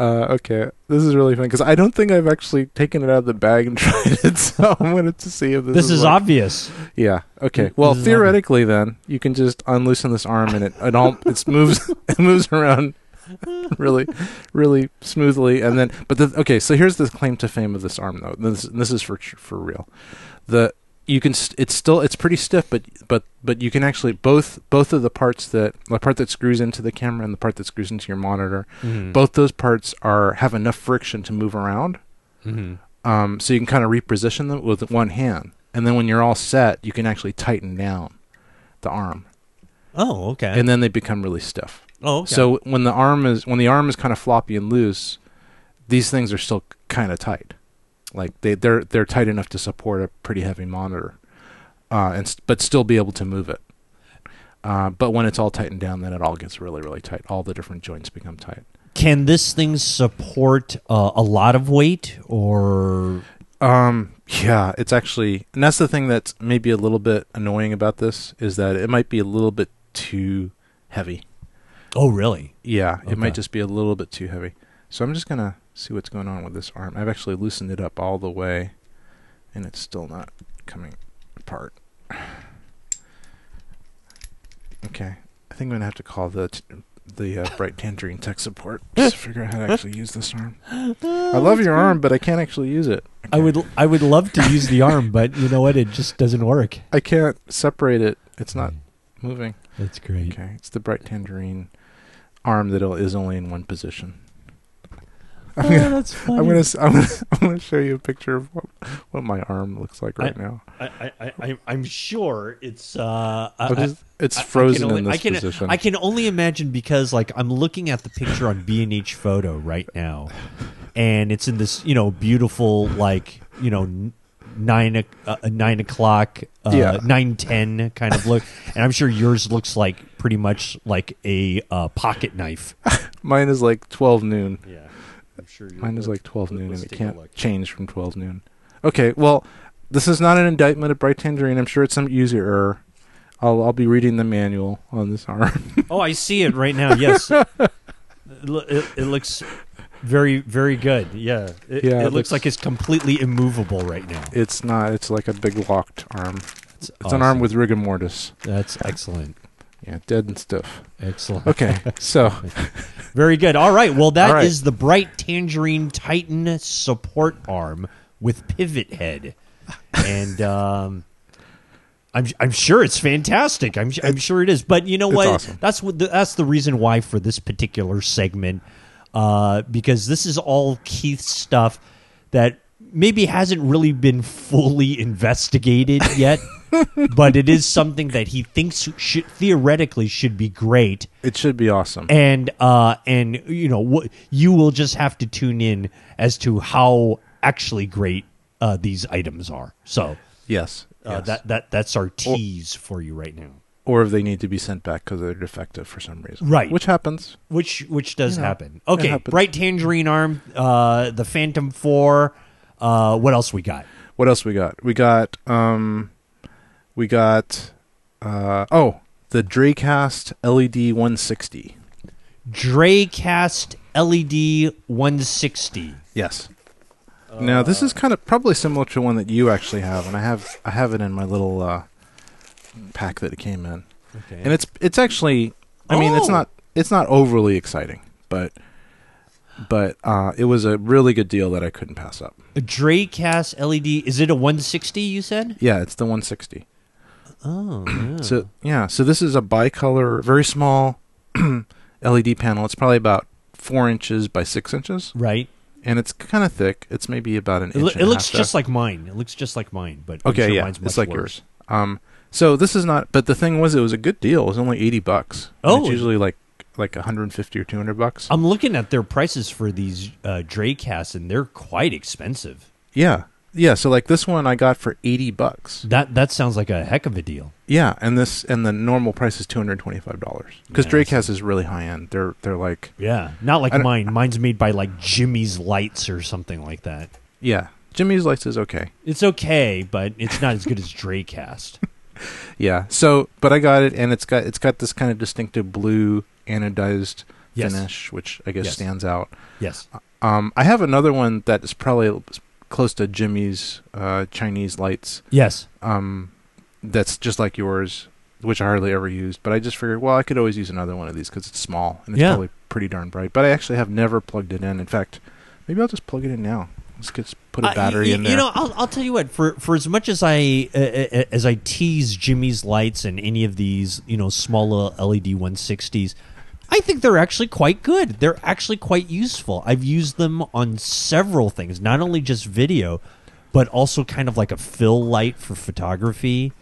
Uh, a- and they and it works really really great. It it just casts a a, a nice uh, a warm light upon my subject. You know, i- i- if I'm if I'm doing something from an angle or whatever, uh, it, it's really it, it lights up a background just nicely. It- Yeah, I, I, I think I think they're great. I think yeah, they're, they're, great. good. u- yeah, good utility light. Just Yes. extra thing, not too much space in your bag. right. Yeah, so I just plug it in. So I actually, I guess it's out of the category of haven't used it yet, because I'm I'm using it now. Right. And I'm checking out the. Well, that's good. You're giving us a full review. Does it? Uh, are there lights on it? There are lights. There, it's bicolor, so I can select the color. And what's the color? Um, well, Uh, it'll it be goes- tungsten, tungsten or or white, right? Yeah, it goes between. It actually is continuously variable. Oh. So it goes between a tungsten color to a very bright daylight color, kind of a bluish color. Okay. There's one. Li- there's kind of a. It's not like if I t- turn the knob, it's pretty smooth going from one color to the other Mm. until it gets to be right almost like the middle, and then it seems like there's a pretty big shift, Mm. and Okay. then it goes to very blue. Aha. But you know that's okay. Right. Right. Right. Right. Um, not, yeah. not not not bad. And uh, you know, here here here's here's a funny question I'm going to ask you because uh my you know Jimmy's lights thing that I have it takes an it, it- it's a very odd five double A batteries. Why Oh, okay. five? I, Okay. I, I I never know why. So you're always messing up like a pack of batteries that that you have to buy for these things because Yeah. it takes five. How how how about the Dracast? mine mine takes one Sony NPF, really common type of battery. Okay, right. of them. See, and that's the thing about my Jimmy's lights. I it, there there is an option to put a a Sony uh, uh, battery on this, Mm-hmm. uh, which I haven't done just because, uh, you know, I love, uh, uh, you know, throwing away alkaline batteries into the uh, into the sewer uh, when I can and Flushing uh, them down the toilet. flushing it down the toilet and Yeah. all this kind of stuff. So Yeah. I, I love doing that, and uh, so uh, I always use double A battery. But five Good. is often really weird, you know. Yeah, um, yeah. Five is weird. Well, you just have that spare for those that actually uh, you don't flush. Right, There's right, exactly. and there, yeah, and it comes. This particular kit comes with an AC adapter, which is nice, and then Nice. it comes with a DTAP adapter. Mm. So DTAP is a is a kind of a standard. You may have seen them. There's like two little connectors with a kind of a D shaped um, kind of outer uh, insulating connector, Uh, um, and they're really common, used a lot in camera gear. So like a lot of batteries have that output, uh-huh. which which segues very nicely into the next thing. But you can you can we can finish this up if you want, and we'll go into the next. Oh, I. I, I, I think we've exhausted everything that there could be on a Dre Light LED 160. I mean, yeah. Dre, what was it? Draymond, Dre, Dre- Light, Dre what, Cast. Dre, whatever, Dracast, wh- whoever. Dracast. Uh, okay, that's the Dracast uh, LED 160. That's the Dracast. Dracast, Draymond. Uh, Draymond, okay, what else? You, what, what what else we got here? What else we got? What else we got? Um, oh, well, we were talking about DTAP. So DTAP is this type of power connector, and it is um, a pretty nice power connector. And I'm I'm just going to look up what the volt. I, I think it's I think it's a standard voltage. Um, it used to be called PTAP, Okay. and some people refer to PTAP, and some people refer to DTAP. Um, but the voltage, I'm just looking it up, is um, what is the voltage? Standard voltage. DTAP standard voltage? Question mark. I think it's 14. DTAP standard voltage 12 to 29 volts. Hmm. Well, anyway, I'm not sure exactly. Oh, 14 14.4 volts, I guess. Um I'm I'm still trying to just look it up for crying out loud. D-tap battery.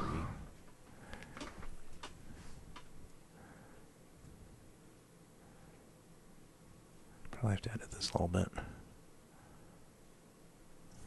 DTAP output voltage. Well, Atomos has one. Yeah, actually, DTAP. It, there's a lot of batteries actually have them on their Yeah. on on their. Yeah, uh, Atomos spare DTAP dummy battery. But it's a dummy battery. I don't know what that means. Yeah, well, we'll have to. I'll have to look it up. It's not immediately available, but I think, I think DTAP is is a 14 volt output. Okay. Um, anyway, so one of the things that I want to try to do is to use the Odyssey more uh, while I'm recording on my FS5 in RAW, Hmm. and using the Odyssey maybe not for RAW but to record ProRes, but the output from the so so what the the way that the FS5 works is if you have it in RAW mode, it will output RAW through the SDI connector, Okay. and then the Odyssey will convert that to ProRes and then record it onto the SSD drives that are on the Odyssey. So, um, but I, I want to try to limit the weight because I want to try to use it more for run and gun or portable situations, Hmm. not just the standard tripod situation. So there are these batteries, and there's a few manufacturers. The one I got was called the Swit battery, and it's the it's the S-8U93. Swit S eight. I see that actually. Uh, Yeah. Uh, oh no, I see the six three. I'm sorry. I see the six three. Is that There- what you're talking about? Um, there's one called the 93, which is just bigger. Okay. It's just, I mean, this has got more to it. And this is kind of cool because it's got a USB output. Okay, so that's the regular standard USB. So you can power a USB uh, on it if you need to. But Oh, the thing that's cool is it's got a DTAP connector, which is the higher voltage connector. Oh, nice. Yeah.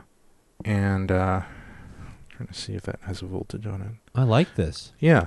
So it's a big battery. It's a ni- 93, which is um, what's the just looking at what the actual output is on it.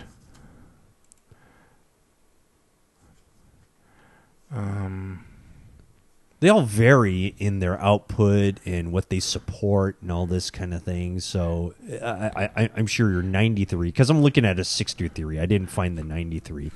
um, yeah, it's called the S-8U93. Yeah. But anyway, it's it's got a 86 watt um, hour capacity, so it's pretty darn huge. Right. And um, anyway, so I can take the DTAP out, and I have a DTAP um, power adapter for my Odyssey that goes Mm. to their connector.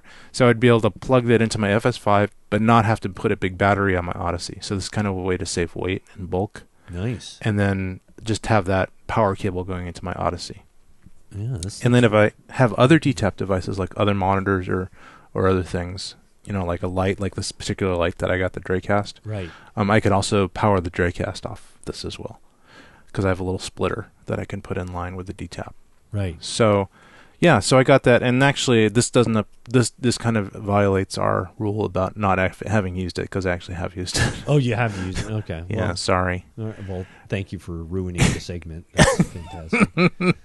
Uh, that's good. Well, uh, you know what? Put it in the box and it'll reconstitute itself as uh, not being used. I haven't used it much. Right. Right. Okay, so let's let's let's go on to some other stuff. Okay. So, I have had the inkling to try to start using my FS5 on a gimbal. Oh, okay. Okay. Yeah, and because I, I, I really want to take advantage of the 10-bit um, internal HD that it has. It has a really good internal HD recording. It doesn't. Maybe the 4K is not such high spec, Mm-hmm. um, but the the HD is high spec. It's 10-bit 422 HD. Oh, okay. Um, so and that's return, internal to the little SD cards. Right. So, but the camera itself is a little big, uh, and with a lens on it is a little bit too heavy for my Came TV single. okay. So I decided to try to explore possibly getting a gimbal for it. Oh, okay. A- Yeah. uh, a a, uh, a three axis, five axis gimbal, something like that. Yeah, a three-axis gimbal. Okay. I'm not sure. but I'm not sure. Oh, the five-axis might have the Steadicam arm on it, which is a possibility depending on which one I get. Uh huh. But um, no, three-axis electronic gimbal. You know, Okay. kind of like the other gimbals that I've had in bed, like your Sure. Nebula. Sure. Kind of like your Nebula. right. So, um, and so I was thinking, you know, I really don't want to have something gigantic because that's kind of obtrusive. I want to try to stay as small as possible. Right. Um, and I was actually inspired to get something called the Pilot Fly H2. Oh. I, I I actually uh, considered that myself before the Nebula came available. Were you considering the H2 or the H1? I I I want to Yeah. say I want to say it was the well the H1 obviously because it would be cheaper. but- cheaper, yeah, and it was it, may not have been out. It, it it was it came out fairly recently, like six months ago. R- right, but uh, but I also want to say the H1 was no longer available. Well, there was the H1 Plus, Oh, okay. All right. yeah.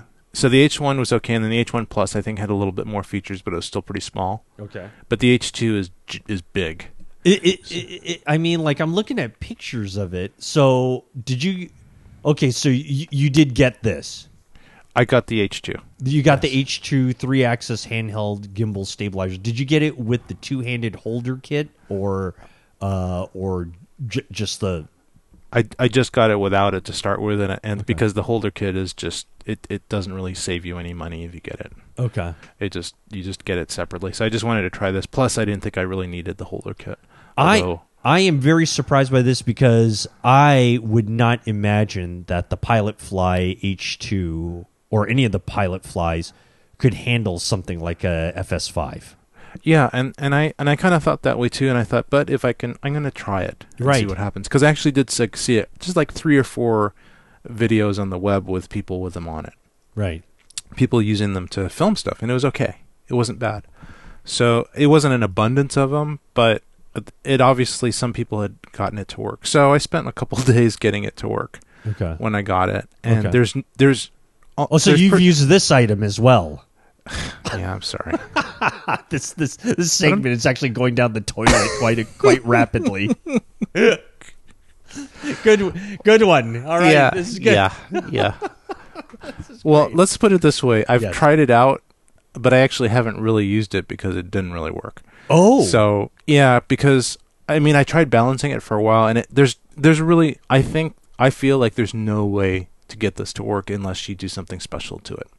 So the reason that that smaller gimbals like this don't work is that the ca- they're meant for shorter cameras where the Right. center of gravity is kind of small. That's right. Uh, uh, uh, uh, DSLRs, Yeah. all, all- you know, all all these things are, Yeah. are pretty much what it's meant for. Right, and the FS5, even though it's actually kind of kind of small, tiny, and light for what it does, is still a lot longer than than most DSLRs. Right. So, um, but I still felt like, well, you know, if these people did it, even if it doesn't have full range of motion, it could still work for me. Anyway, I really could not get it to work unless uh, it had extra weight on the back, because there's there's too much weight up front when it's when you've mounted it, Mhm. so that it fits and can still spin. Mhm. So, but if you put, um, so basically it's just too front heavy. But if you put some weight in the back, then it doesn't become front heavy and you can actually balance it. So that's what I did. I just kind of cobbled together a plate. And one thing that I really love about this is that it uses the standard Arca Swiss type um, plate. okay. So I just it has its one one short one that it comes with in the box, but I have some longer ones, and I was able to take a longer one and then mount a, a kind of a cross cheese plate on the back of it to kind of make a like a T Right.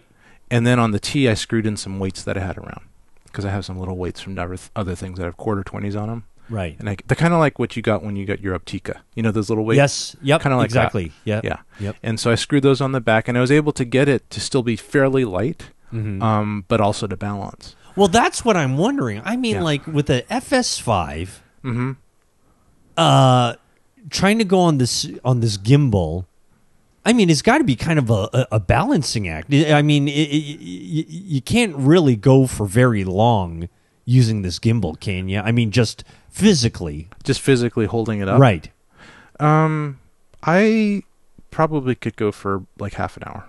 Oh wow! was- yeah, I mean, I mean, it's not. It's it's actually not that heavy. So with the whole the whole the gimbal itself weighs a few pounds. Right. The gimbal itself is he- I think heavier than the Came TV that I have. Okay. Um, with with the um, with the FS5 and the weights, it's the FS5 and the weights are only about like three pounds. Oh, really? Yeah, it's actually Okay. not that heavy. What kind of lens are you using on the FS5 when you're using a gimbal? Um, I Gotta was be a using short one, yeah. I was I was I didn't even like a try 50 mil, a nifty 50 or something like that, maybe. Um, no. Well, what I used was I have two lenses that were appropriate. Um, one, and they're both just native uh, Sony lenses, so I didn't have to have that extra length of. Because Mhm. when you start adding the extra length, even with a light lens, it, it, it starts getting too front heavy again. Right.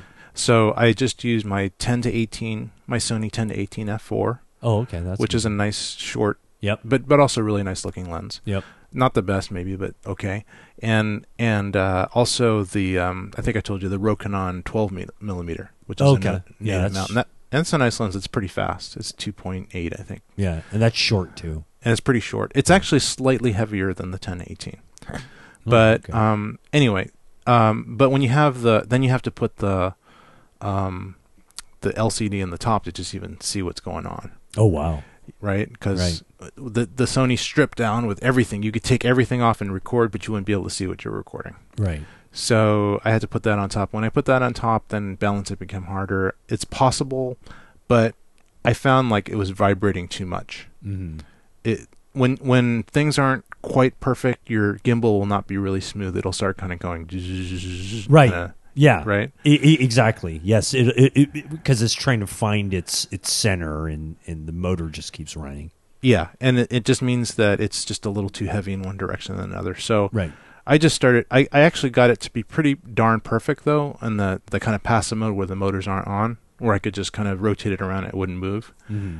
Um, I'm sure you've done that with yours and got Yes. to that point. Yes. Yeah. Um, but when I turned the the power on, it would actually do fine. Uh, but it was like always had this kind of vibration going on, and I could also see in the image that it was a little bit vibrating. So I heard that Pilot Fly's tech support was awesome, and that you could actually uh, give them an email, and they could actually control your computer and start like getting it to tune up well using this software called Simple um, Basecam Electronics, Simple BSG Mm-hmm. um, or BCG or something like that uh, software. Mm-hmm. And I actually experimented with it, got it to work on my Mac, tried some things out. Could never actually make it work better with the software than just the built-in default settings. did learn a lot. Did learn a lot about this software though. I, I had no i- clue, no clue about how to use it before. And this is the same software you could use on yours too, Oh, if, you, okay. if you ever wanted to. oh, okay. It has like motor strength and dampening and all kinds of weird settings. Oh, wow. you know. Um, so theoretically, you can get your your camera package to match perfectly with the with the gimbal if you know what you're doing. Mm-hmm. Um, but I decided to just try to get tech support from them, and supposedly they had really responsive tech support. So I sent an email out like a week ago, and I haven't gotten a response yet. so so so much for great technical Yeah. support. yeah, so much for that. So. Oh, that's great. but I'm I'm also kind of thinking I kind of rethought, you know, why I was going to use this. The really the only, one of the reasons I would use this is to use it along with the Odyssey, Right. and you need to mount the Odyssey somewhere, Uh huh. right? So I can't really mount it to a handheld, Right. single-handed gimbal. Then you just- really look silly. Not only looks silly, but it seems like seems like it would just be really It Un- defeat the purpose. It, Yeah. it, it would just defeat the purpose completely. yeah. So then I just decided to order a Ronin uh, M, Oh, which okay. which are really good, and th- that see this is the connection. That is still in the mail. That is still being shipped to me. ah. Yeah, and apparently it's it's caught in some kind of snow, snowstorm somewhere. So So let me look at this. This is the Ronin M. yeah, so it's kind of the mini version of the original uh, Ronin. It's a smaller version of the original Ronin. It's a two-handled thing, though, Y- right? yep, it's a two handle thing, but it has a lot of third party support. It's kind of like the argument of should I go Sony E mount versus Mm-hmm. you know it it's been around and it's so popular that there's tons of people making third party stuff for it. Oh, this is a DJI uh, product as well. It is. I'm like I've, I've invested a lot of money in DJI in the last we, we, year. we really should buy stock with them or something like that. I think I think you should. They're they're really growing. Yeah. But this has been around for a while. This has been around for like nine months Uh-huh. or maybe even longer. So, um, but it, it's it's a really tried and true gimbal. I've seen footage. The footage that I've seen it looks super smooth, like much smoother than, than almost any other footage I've seen. And it has all these extra add-ons. Like there's this guy named uh, this guy this company called Cinemilled that makes these special plates for extra weight if you need to to kind of do what I want, but in a more professional way of counterbalancing it Uh-huh. because it's kind of it's it's kind of also meant for smaller cameras, but it has a huge weight limit on it. It's I, like I, I do like this. It looks like it's for anything up to eight pounds. yeah, and apparently people have loaded it even more. Wow. Um, I think the one of the reasons they say eight pounds is that there's it's not reasonable to have an SLR with it. But if you add this dovetail thing that Cinemill makes, Mhm. then you could add even more weight to it and balance it better. And he, he has videos where he's balanced really huge cameras on this teeny little gimbal. So, because it is, it really is not that big. So, um, and also you can mount it on. He, there are there are options to mount it onto your Steadicam arms, which I have. So you don't have to carry it and carry this weight around. So if you're thinking about an all day shoot, right. there there are also options to mount it onto cars, um, and and other um, moving objects like uh, jibs and things like that. nice. Yeah, so I'm, I I think I'm probably going to return the H2, even though I like it, and then uh, and then probably use the DJI Ronin M just for pretty much everything else. I mean, H two would work really great, right, with something like uh, uh, like uh, you know DSLR blo- body type, you know, mirrorless body, you know, one of your A sevens or a GH five or something like that it would probably work out great with something like that. I think it really would, and I think it's it's I, from what I can see, it's a very nice gimbal and it's very well made. Yeah. Um, it's it's I think it's actually maybe a little bit nicer, and maybe a little bit nicer than the Came TV single, just Mhm. build quality. Mm-hmm. Um, I, I feel like it's a little bit sleeker, a little bit better designed. The the Came TV single is a little clunky looking. yeah. Um, also, the H2 uh, folds flat when you can store it, so that's actually makes it a lot easier to transport. Oh, that's nice. Yeah, the Came TV single is always in this kind of slightly uncollapsed state Mm, because it's got stops in it. Uh huh. So, um, but I don't. But I think I will return the H2 just because uh, I don't really need it. So, but we'll see. We'll see. All right. Good. Yeah. Good. So I th- yeah. So let me see. I think I'm just going through it. I think that's pretty much it for me and the stuff I have not yet opened. It's going to be a lot of stuff though. I'm sure there's going to be there. I'm sure there's more in the processing plant uh, on its way over to uh, uh, the Keith Moreau warehouse. Uh, so we'll we'll you know uh, me and the listening audience will just be waiting with bated breath as to the the next uh, payload you will be expecting. So Maybe in the in the final segment of this episode, we'll talk about one more thing, uh, or, or we'll talk about maybe after I've tried these things out how I like them. okay. That- How's that? that- if I can ever get if I get my Titan arm to un to untighten. You might have to use a welding gun or something like that to to uh, to melt it down or something like that, or, or you know, flamethrower or something like that. Well, good. I'm glad you uh, destroyed something while uh, on air. Well, that I mean, that's really nothing new to us, but none, nonetheless, it, it's always nice when we, we can always have a fresh destruction of a product uh, on air. But uh, Keith, thank you very much. That's a lot of uh, nice, new, great things that uh, were had by you. Uh, we would really appreciate uh, you being able to talk about them with with some experience the next time. But uh, we'll we'll wait on that uh, as time permits. All right, this is uh, Rod Louie, Keith Moreau, and you're listening to Tech Move.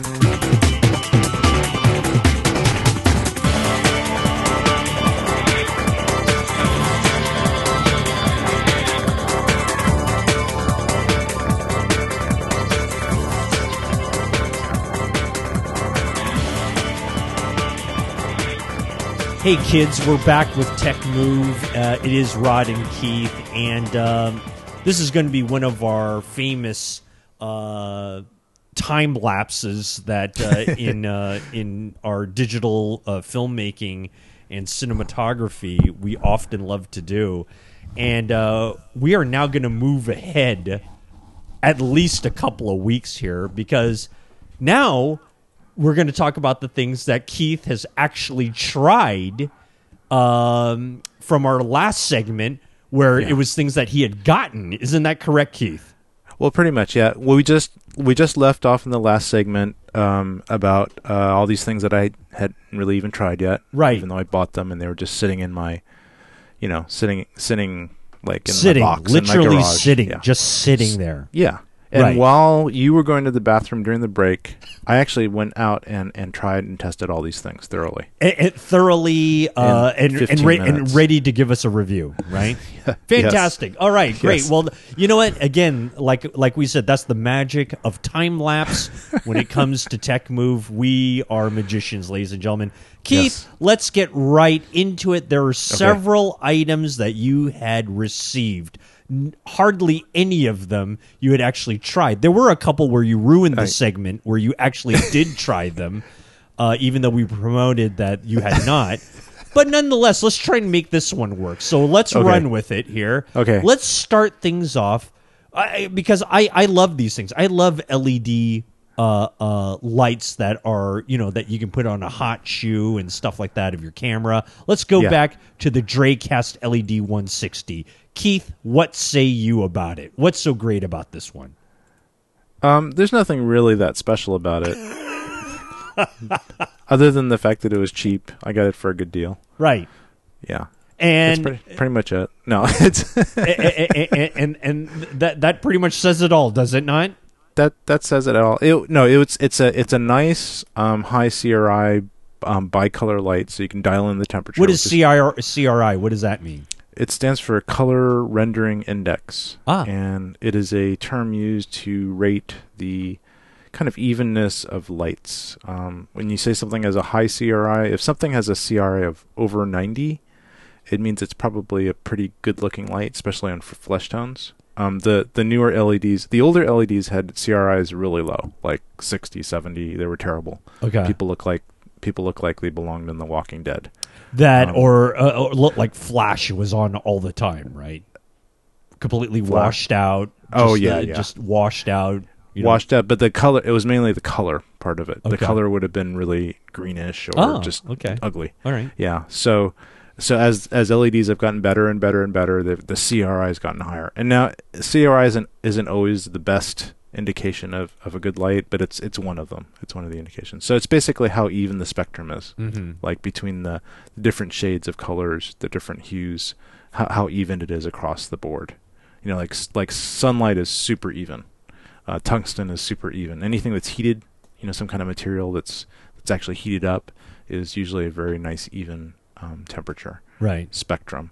Um, things like LEDs, they tend to be kind of one dimensional, but they're getting they're getting better now. And so this is a, a pretty high CRI. It looks good. It's got a nice um, solid aluminum case. It's maybe a little bit heavier than the plasticky ones, Uh huh. but that's good in a way because then you can just drop it and not worry about it. Uh, the plastic ones, you drop them and that's it. So it seems to be relatively resilient. Yeah, it's made out of some really thick corrugated um, uh, aluminum. The Oh, outside. Okay. It's, it's a, maybe a little too beefy in a way because it's a little bigger than some, but it's it's great. So I like it. It's just another little thing I can throw into the bag and you know and power it by the L series batteries, you know, small ones or big ones or whatever. right. So it's Good. just an extra thing that I got for a good deal. So I, I'm happy with it. Unfortunately, you're not going to be nobody's going to be able to take advantage of this because it's a one-time deal at B&H. So you know, at its current price, it's probably not worth getting.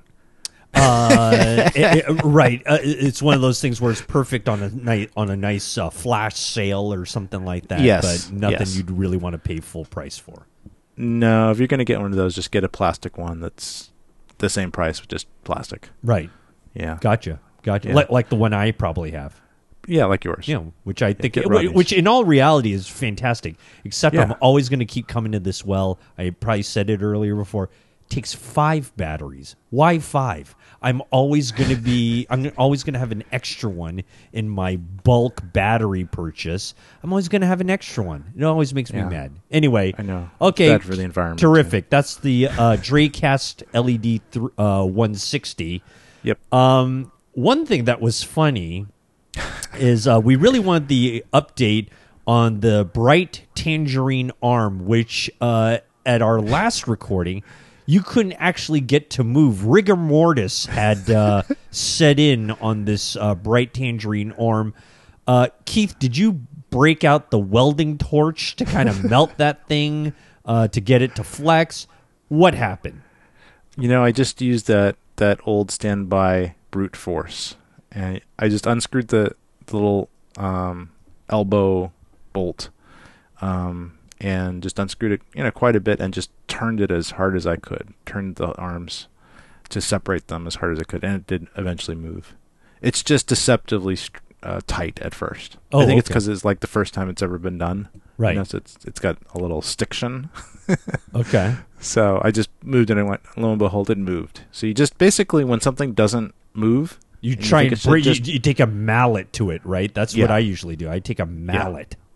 Just twist it as hard as you possibly can, like with all all your strength, and then that'll that'll make it work better. and you and and you got it and you got it to go right. You got it to go. It, it and it Got really and it really didn't break. It was just uh uh just okay. It was fine. It was fine. It's I think it's still a little bit on the tight side. Like I think if there's any adjustment to make it a little bit looser, it that would probably be better. Um, but it's not it's not horrible. You know, like I can still use it. And the thing is literally a just a monster arm. It's it's kind of small. You know, it's like the size of a regular Noga style arm, but those those Noga style arms for the most part are terrible. They're always unscrewing, they're always getting loose, they're always Right. doing something weird. Right. So, um, so this one's kind of cool because um, even when it's fairly tight, you can move it around and it still stays. So, and you really can't do that with other arms. So, you could you could have it you could have a pretty hefty uh, monitor on it. You know, like I put my Odysseys on there, Right. and you could just put it in whatever position you want, and it'll stay. So you kind of have to force it into that position with some force, but then after that, it'll stay. So that part's really good. So I actually I like it. I That's like good. it. It's yeah, it's a little heavier than I think it it needs to be. Like like I wish it could be just as strong, but not so heavy. Just I think it weighs like a couple pounds. Oh, It's- it's really? not- yeah, it's not light. Oh. Yeah, it's a solid piece of couple pieces of metal, but um yeah, Probably but I, has to be for all the stuff that it's proclaiming that it can hold. You know. Yeah, it's it's um supposedly holds twenty pounds or something, which is crazy. So um I mean, can you imagine putting twenty pounds onto a end of a, a little arm like Yeah, that? Yeah, it's kind of kind of hard to believe, but uh, I mean, Yeah. and and uh, you know, and it not moving, right? Yeah. Holding that twenty pounds, which is Yeah. which is pretty nifty. Yeah. So um, and one kind of good thing. So both ends have um one one end has a quarter twenty in it, and that's the that's the end that you would put into like the monitor side probably, and then the other end has a three eighths uh, standard three eighths uh, screw, and that's kind of annoying because uh, I mean the whole thing about these Noga arms and just all these arms in general is just when they ha- when they have a screw in type connection, they unscrew depending on where you have it. Like if you have it mounted like sticking out to the side, um, it'll it'll the weight of whatever monitor stuff will make it unscrew from whatever it's mounted to, which is kind of annoying. You, you know what I mean? Like if you screw something in and then you're just moving around, it'll start unscrewing from the threaded part that it's screwed into your camera or whatever Right. thing you screwed it into. So that's always been an annoying part of all these arms. So that's why I go f- go for these NATO SWAT type connectors, which are basically these clamps that clamp onto Right. things. Right. Um, but uh, this doesn't have that. So, but what's what's actually a really good um, feature of it is that the the three eighths part, the part that goes into the camera, the tripod, or whatever, that that also has a part of it that's a 15 millimeter round section. So right before the part that screws in Mm-hmm. is a larger metal uh, part that's 15 millimeters, exactly 15 millimeters in diameter, circular Mm-hmm. and so you can put that into 15 millimeter holders that are much more secure.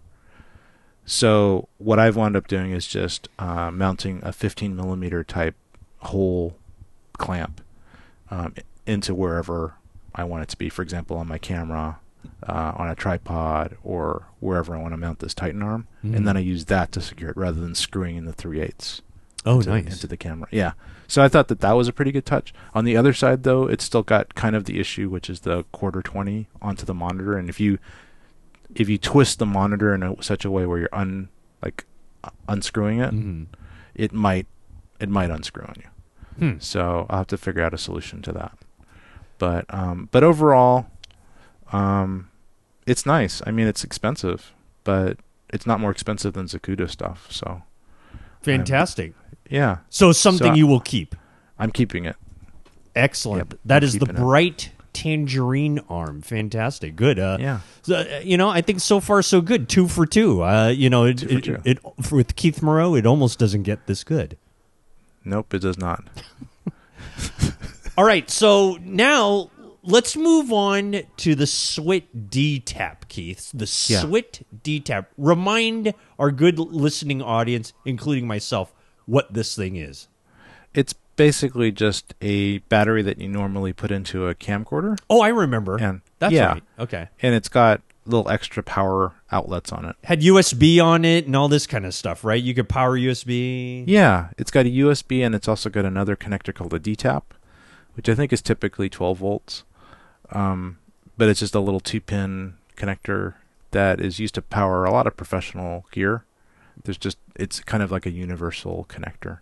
So if you have this on, for example, on my FS5, which normally has a, a kind of big expensive battery on it. Uh, if you buy the Sony ones, they're pretty expensive, and this battery's not cheap. I think this battery is like 250 bucks, and it's big, um, but it's very powerful, and it's got these D-tap things. So if I wanted to, even though it's big and heavy, uh, it's still less big and heavy than putting separate batteries in all your stuff. Mm-hmm. So if you have a big rig and you just want to have one battery and not worry about all these other batteries, you can just use this one and then plug your Odyssey in, or if you have a any Atomos stuff or other um, you know phones to charge or whatever, you can just plug them all into one battery. oh, okay. Yeah, and so that's why I got it. I got it mainly just to save a little bit of weight and space when I'm running with uh, lots of extra peripherals on my on my FS5. And how did it do?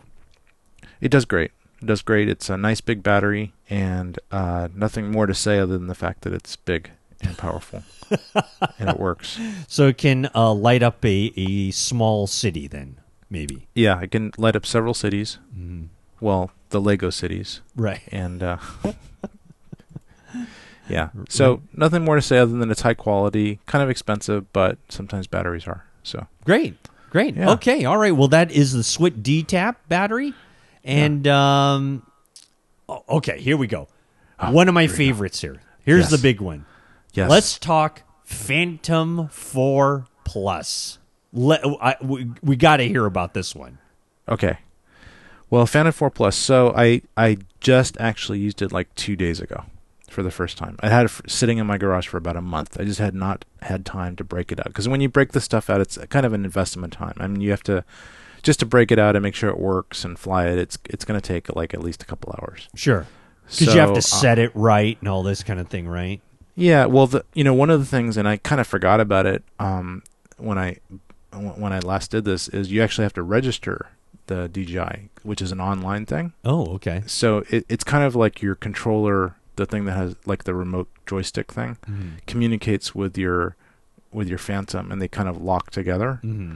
But before the Phantom can actually fly, like it will not take off unless you register it with DJI. Oh, very smart. Very Yeah. smart.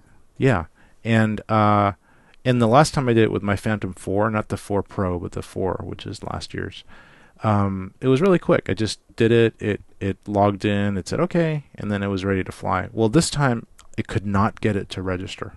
Oh, I yeah, I had it all set up. It was communicating. The Phantom and the controller were communicating. Oh yeah, so I'll talk a little bit about the controller and and all that. So so basically, there's always a controller that has joysticks on it. That's how you fly it. That's how you can make it lift off, land, etc. And in the past, you'd have to put your iPad or Android or iPhone and connect it directly to this controller. It had Mhm. like a USB port on it for that Mm. and that was kind of cool. And it, but in a way, it was a little kludgy because you had to have this little clamp thing that clamped in your your your device, your screen smart device, and then and then you had to plug it into your your iPad, and then I mean plug it into your controller and, or and your iPad. So for example, what I used was an I used an iPad most of the time because it's nice and big. Right. But the problem is, is that especially out outside, it's kind of um, it's kind of hard to see sometimes. The iPad just isn't that bright, so Right. you'd have to put I'd have to put a hood on it to see it, and then by the time you have all this stuff and put it together, it take it's you're, it's pretty time consuming to just get this to set up in the field, sure. and it's got extra moving parts and things that can be lost and blown away and you know placed somewhere Right. temporarily while you're fiddling with something else and can be lost. Right. So what I did was I ordered the Phantom Pro, the Phantom 4 Pro Plus. Okay, and the plus is that it actually has an included screen, and it's like a seven-inch, eight-inch screen on it, Oh, okay. and it's a and the and it's it's all Kind of all built in already. it's all it's all built in. I don't have to add an iPad to it Mhm. or anything. Mhm. Um, and and and also it's a high brightness screen, so it's supposedly works out in the sun you know where where it's where you can actually see what's going on in the sun. So anyway, so and it's all you know it's all really well made. The the actual heli- helicopter is pretty much the same as my Phantom 4. I couldn't I didn't see too much of a difference, but I think it's got a little some subtle differences in safety and sensors and things. Mhm. Um, I think internally there's a big difference in the camera quality and, and other things. Anyway, So I kind of got it all set up and communicating. That went pretty quick. That took like 15 minutes. Um, but then when I tried to register it, it just would give DJI kept giving me this error. It said could not connect to the server. Tr- try again after reboot. Mm. So and I thought, oh great. Ju- ju- And- just a simple error. It's it's really not giving you too much, right? As most error messages do. It was very generic. Mm. It w- it was it was kind of implying that there was an error on the other side, like it wasn't communicating. But I'm pretty sure it was communicating because the part of the controller that was communicating with DJI was Mhm. giving me all kinds of announcements and ads and things from DJI itself that Okay. were live, that Right. were obviously live. So I think it was communicating over the internet fine with it. Mm. and I was able to log in with my DJI account. I have a DJI account already for my other stuff, and and so I think it, you know, I, the internet connection was working. It was just this one registration part of it that wasn't. Mhm. Yeah. So So it just wouldn't go, right? It's just stuck, in the and, and all you know is that it's not working. Error. What is the error? what is the error? And so I looked it up on the internet. A few people had similar issues, but there was no real conclusive reason. Like their registration servers could, could have been down. And this was Chinese New Year. This is the day of Chinese New Year. Oh wow. Okay. So DJI is a Chinese company. Mm. They're closed. They're closed for like a week. Oh, you know, yeah. just like all Chinese companies. of are. course. Yeah. So because it's, it's like the huge holiday there. Yeah, that's and, right. And they even had an announcement on their forum and support page. Uh, we're not going Like- to be like- like- answering calls. we're, we're nowhere to be found. Don't worry. We didn't close up. We're just uh, celebrating our holiday. yeah. So I was like, okay, great. So I, I can't really even get any support anyway. Um, so I just I said, well, maybe it's because the firmware on the helicopter is too old, so I'm going to upgrade the firmware. So I upgraded the firmware on the helicopter or the quadcopter to to the, the latest firmware. But then I thought, oh, maybe the firmware on my on my controller is old, and it was. Hmm. And and updating the firmware on the controller is much more obscure than on the quadcopter. I guess it's not done as often. But. I, I upgraded that. It still had the same issue, and I was like, great. Okay, so now three and a half hours had passed, and actually, I had I had scheduled a shoot with this quadcopter uh-huh. at like 1 p.m. And it's not get, and now it's getting to like noon. So I've been working on it since 8 a.m. Like four hours of frustrating, you know, firmware upgrading, downgrading, Right. errors. It- with no end in sight, correct? No end in sight. pretty much no end in sight. Right. So I'm just like stabbing in the dark, dark at this point. At one point, I thought I thought I'd, it somehow had registered, even though it didn't tell me it was successful, Uh-huh. because it act- actually started communicating with the with with the Phantom. Oh, wow. I could see the the camera of the Phantom and do a little bit of controlling with it. Mm-hmm. So I said, "Oh, okay, great. It's, it's somehow it's working." So I brought it outside to my little porch just to lift it up in the air, and it wouldn't lift off. It would just refuse to lift off. So I think it was actually a bug in the software that was letting me see the the Phantom, but Right. not. But the Phantom was smart enough not to to take off without being registered. oh man. Oh, that's great. So anyway, so I just said, okay, what else could it be? Could it be because I used an illegal character in the name? Because you got to name your Phantom before Uh-huh. you, so Right. you give it a name. And I just I just named it Keith's uh, Pro Four Plus with the with the symbol plus at the end because that's how DJI names it. Sure. And you know they use a, pl- a pl- plus symbol, and I just left the plus symbol off. Okay, Uh-huh. and then after I took the plus symbol off, it just worked immediately. It registered. Really? Okay, thanks. You're registered. Great. Have fun. Is that right? So it's Yes. So uh, so the plus sign was one of those char- was a special character that you really shouldn't be using, even though it's in the name itself. I I think so. I guess it could have been just luck No. because I haven't really tried changing it back to plus and see if it doesn't work. Right. But I know that when I didn't use the plus, it just suddenly started working. So anyway, don't use a plus, people. Just don't use. Just use regular letters. Don't.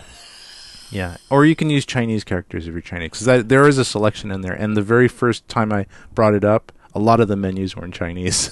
Oh, is that right? Yeah, Really? yeah, like the like the OK box, which I assumed was OK, was actually in Chinese and stuff like that. So, um, it, it th- and the thing was, I got it like a month ago and it had just come out, so I think it, I got a pretty early version of the firmware. Right. And so anyway, so I finally got it working. So I called um, the person I was going to film, and I said, "Okay, I got it working. We can try it, but I have I don't even know like if it's going to work because I basically just lifted it off for two minutes." Right. and and and then landed it. So, you know, we can try it. So let's give it a try.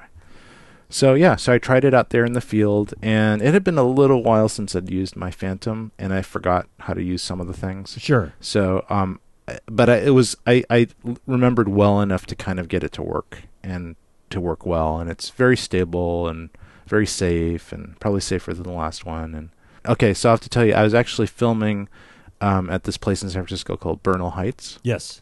and you you may be familiar I am. with it. I It's am one- familiar with that. Very famous.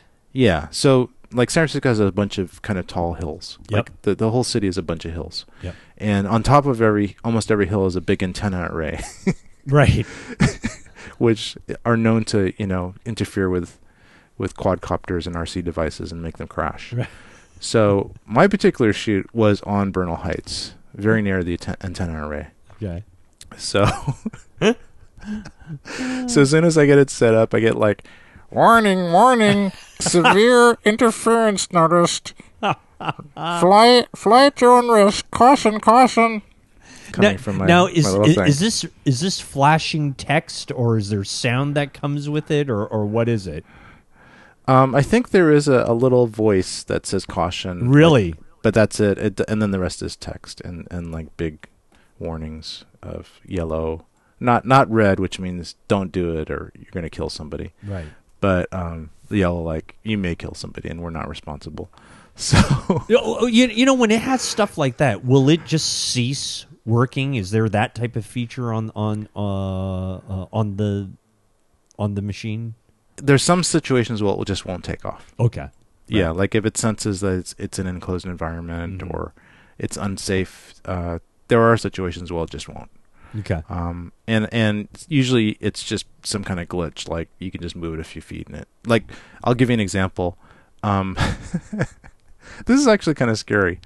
The the software when I was when I was flying it and this and the hel- helicopter is like. Uh, well, luckily the helicopter was just about ready to land, so it was like above the kind of firm ground. Yes. It wasn't in the middle of the air, like over the city or something, which is where it was for a while Yes. um it uh it crashed. The the controller crashed. Oh wow. and, sa- and says controller has had an error. Do you want to reboot now? And this and the quadcopter is still flying.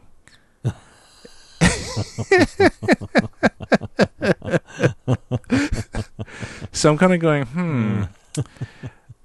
I'm really glad that this helicopter is like kind of kind of near me pretty close to the ground Right. because what if that had happened when it was out there in, Yes. in, in the middle of nowhere Right. I mean, what, if, what if it was out there in the wild or whatever it is? Yeah. Yeah. Yeah, so that was kind of scary. I think some of it had to do with the fact that I was pretty close to the antennas. Mm. Um, but it could have been anything. Anyway, so so that was that. So I rebooted it, and luckily the it kind of regrabbed onto the quadcopter and and started communicating again. I was able to land it.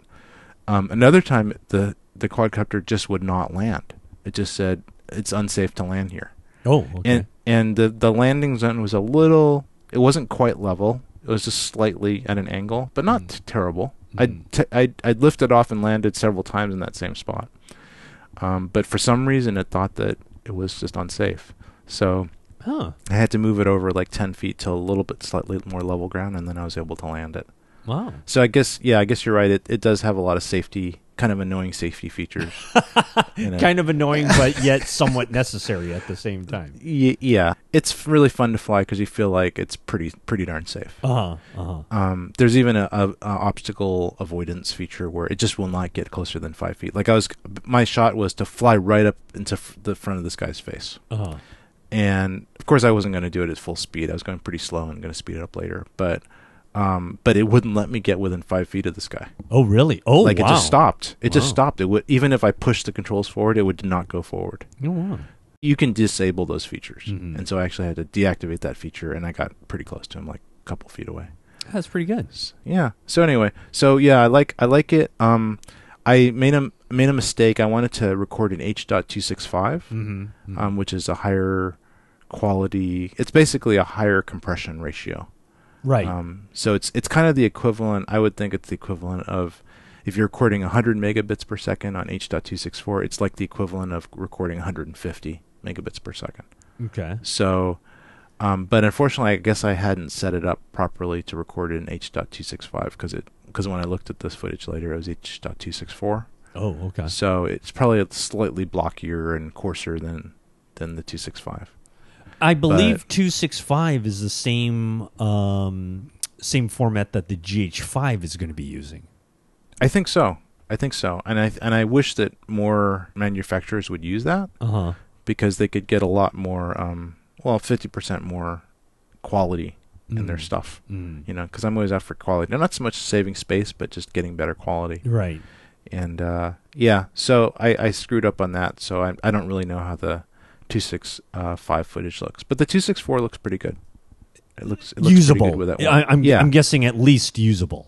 it's definitely usable, and Okay. it's it's it's not it's probably not the sharpest 4K. Like if you compare the 4K of the A7R2 to that, it's it's like night and day. Oh, really? know? Okay. Yeah, yeah, the A7R2 is way better. Okay.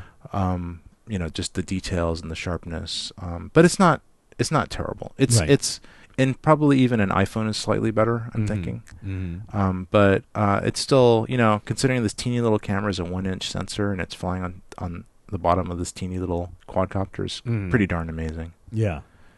That is pretty neat. And DJI's hardware is really good. So Their software, eh.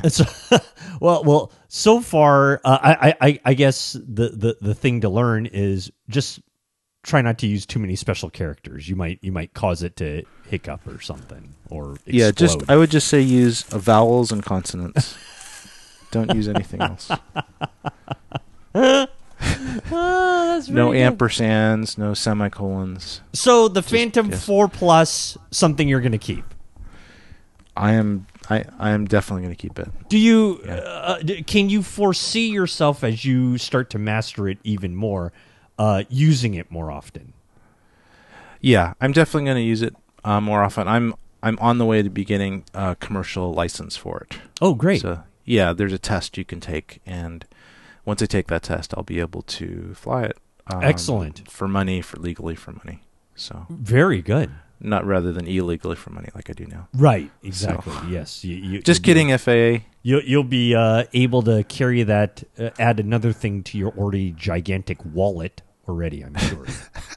right? There'll be just this gigantic wallet Oh, with another. All full of permits all and permits licenses. and licenses. Yeah. Yes, to Yeah. fly this, do that, whatever this, whatever that. Fantastic. All right, that is the uh, Phantom uh, Four Plus, uh, and maybe Pro Plus. Pro Four Pro Plus. That's a mouthful. I'll tell you that much. Holy moly! And, and and and you know what's great is that um, you know you say it fast, and we could probably uh, have it as a curse word. So anyway, um, all right, uh, another great DJI uh, thingamababa.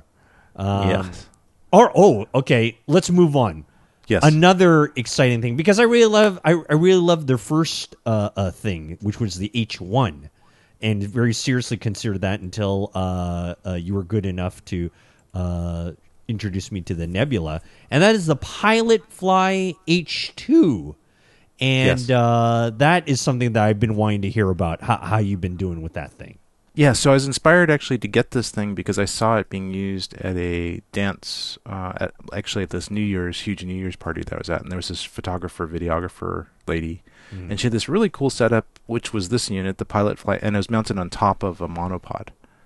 And so I thought that was really cool that she kind of could do both. You know, she could not have to worry about dismounting the thing and just use it on on the monopod when she didn't need to have Steadicam stuff, and it would Mm. kind of relieve the weight of it. Mm-hmm.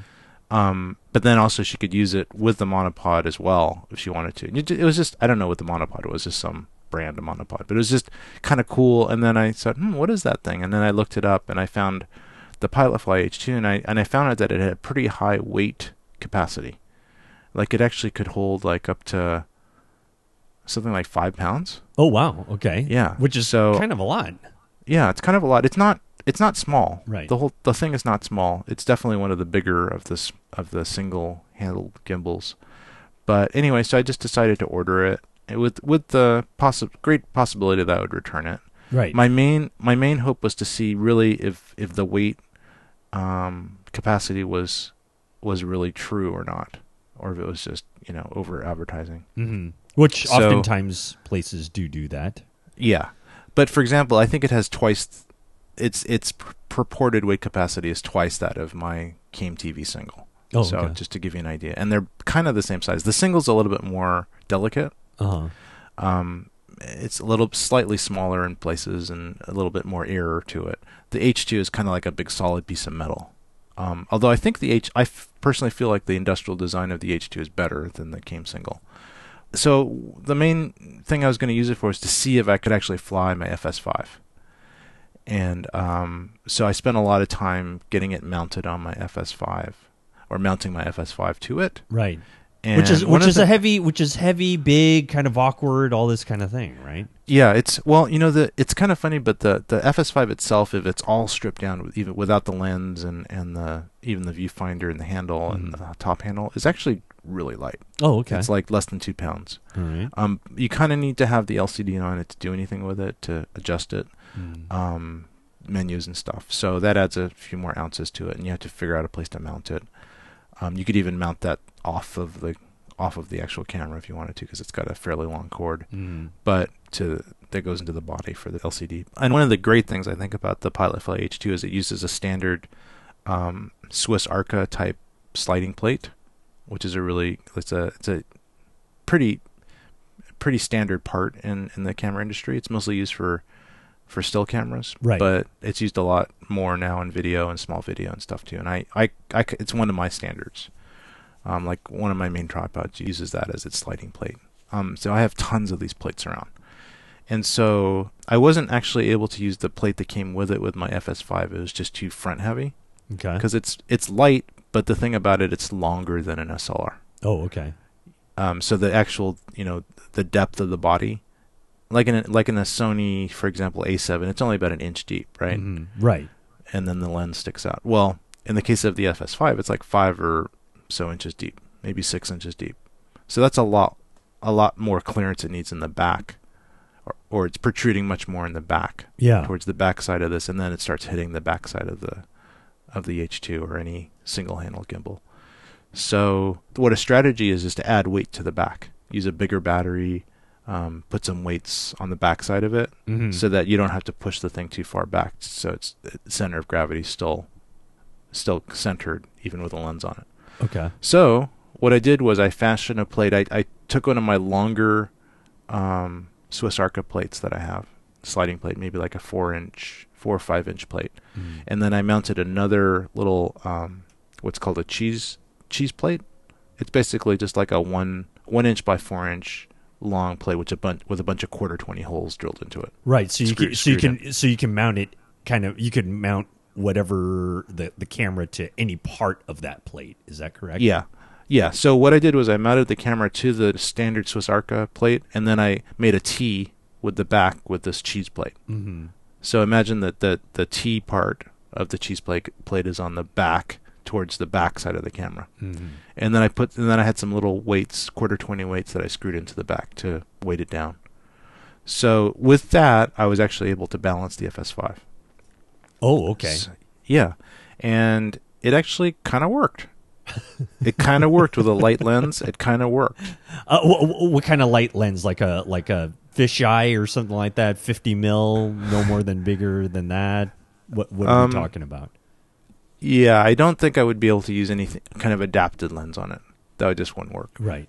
Um, so I used a couple native Sony lenses. I have um, a native 10 to 18, which is a nice light wide lens. Yep. It's um, APS-C style lens. It's actually n- not a bad lens. Um, I've used that quite a bit on my A7s, and that was able to balance pretty well. I also have a Rokinon 12 mil- millimeter that I that I like, and I was able to balance that. I would probably tend to put the Sony one on because it's got built-in optical stabilization, which you which doesn't hurt on a gimbal Right. evens out the little teeny little shakes that might occur. So I tried it. I was able to fly it a little bit.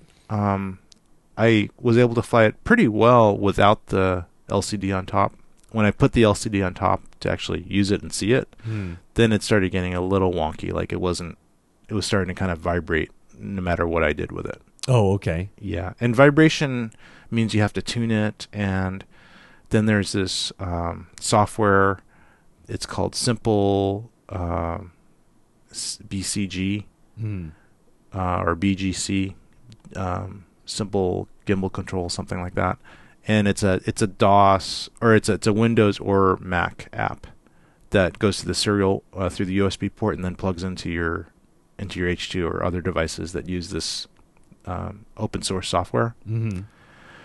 And uh, so I I kind of exposed myself for the first time, really, of trying to tune this thing with this really hard to use obscure software Mm-hmm. that has many versions that is are really beta and don't work at all. Yeah. So like you have to find like there's lots of versions, but if you load the latest version on, Right. it there's thing there's actually features that are missing where you can't actually even use it, Oh wow. especially on the Mac. So I had to load a version that was earlier than what was supplied to me by Pilotfly, Mm-hmm. and then I tried all these different combinations, and you know, it's kind of like a black art uh, using this tuning the software. And, oh, uh, I, I'm still trying to figure out the nebula for crying out loud. I mean, you, Yeah, you, you no- know, you, you you hit it every once in a while, but you know, it's it it just takes so much time to to to get it right that yeah, you know that's why like when I get the A6500, I'm just going to leave the GH1 on the Nebula and never move it again, you know. Cuz I'll be it'll be perfect. The the GH1 is perfect for that. yeah. Well, that's good. Know. That's Anyway, good. go yeah, on. I'm sorry. That's a good. Go on. No, no, that's a, that's a good interlude. Yeah. Um, well, this this software to control and tune the gimbal is really obscure and like voodoo. Mhm. So there's some people that are really good at it, and supposedly Pilotfly has the ability to help you tune your camera for you. Like it's one of their services. At least this is what people told me Mhm. on the internet. Mm. Um, so I sent them an email because I couldn't really get it to tune very well with my FS5. Like it just wasn't. It wasn't, going really perfectly. It wasn't perfect. It was vibrating too much, and like I wouldn't want to use it because those vibrations would show up. Right. So I um I emailed them and I think I emailed them twice without any response and finally got a response saying, "Oh, just go to the um go to the simple BCG software and and adjust adjust the strength of the motors and the vibration will go away. Thank Mm. you." It sounds like my Have- type have- of customer service, the kind that I give to all of our Tech Move listeners. Oh yeah, well, another episode will come out. Oh yeah, it'll be right away. It'll be right around the corner. That's what I do. Yeah. So anyway, so and there I I like the Pilot Fly, but it's like over a thousand dollars. Um and I really I've got the Came TV single and I don't really need it because I don't think I'm going to be able to get anything usable out of my FS5 with it. Ah, And that's really the only reason that I would I would really want to keep it would be because I've I've the Came TV single is adequate for my smaller cameras. right, It's really nice right. and and it maybe the H2 is a little bit better. There's a couple features. It's str- a little bit stronger. Probably would work more smoothly maybe in some situations. But I don't have too many smoothness problems with my my Came TV. Mm. The one big big thing that I that I love about the H2 is the fact that it folds up flat. It just completely squashes down to a flat um, for storage. Right. And the Came TV single is always kind of a weird um, mode where it's taking up a lot of space. Ah. Oh, it so, so, so the H two kind of folds nice or puts away Yeah, it- nice. it flattens out completely. Mhm. So it's only like a one inch by however big it is. That's pretty space. Yeah, so you could put it into a little compartment pretty easily. The Came TV kind of needs a lot of space to move it around. Mm. You know, it needs it needs like the the equivalent of like a Canon uh, 1D Mark II with a lens on it Mm. to transport it around, which is kind of big. Yeah. So, um, but that's you know I can live with that.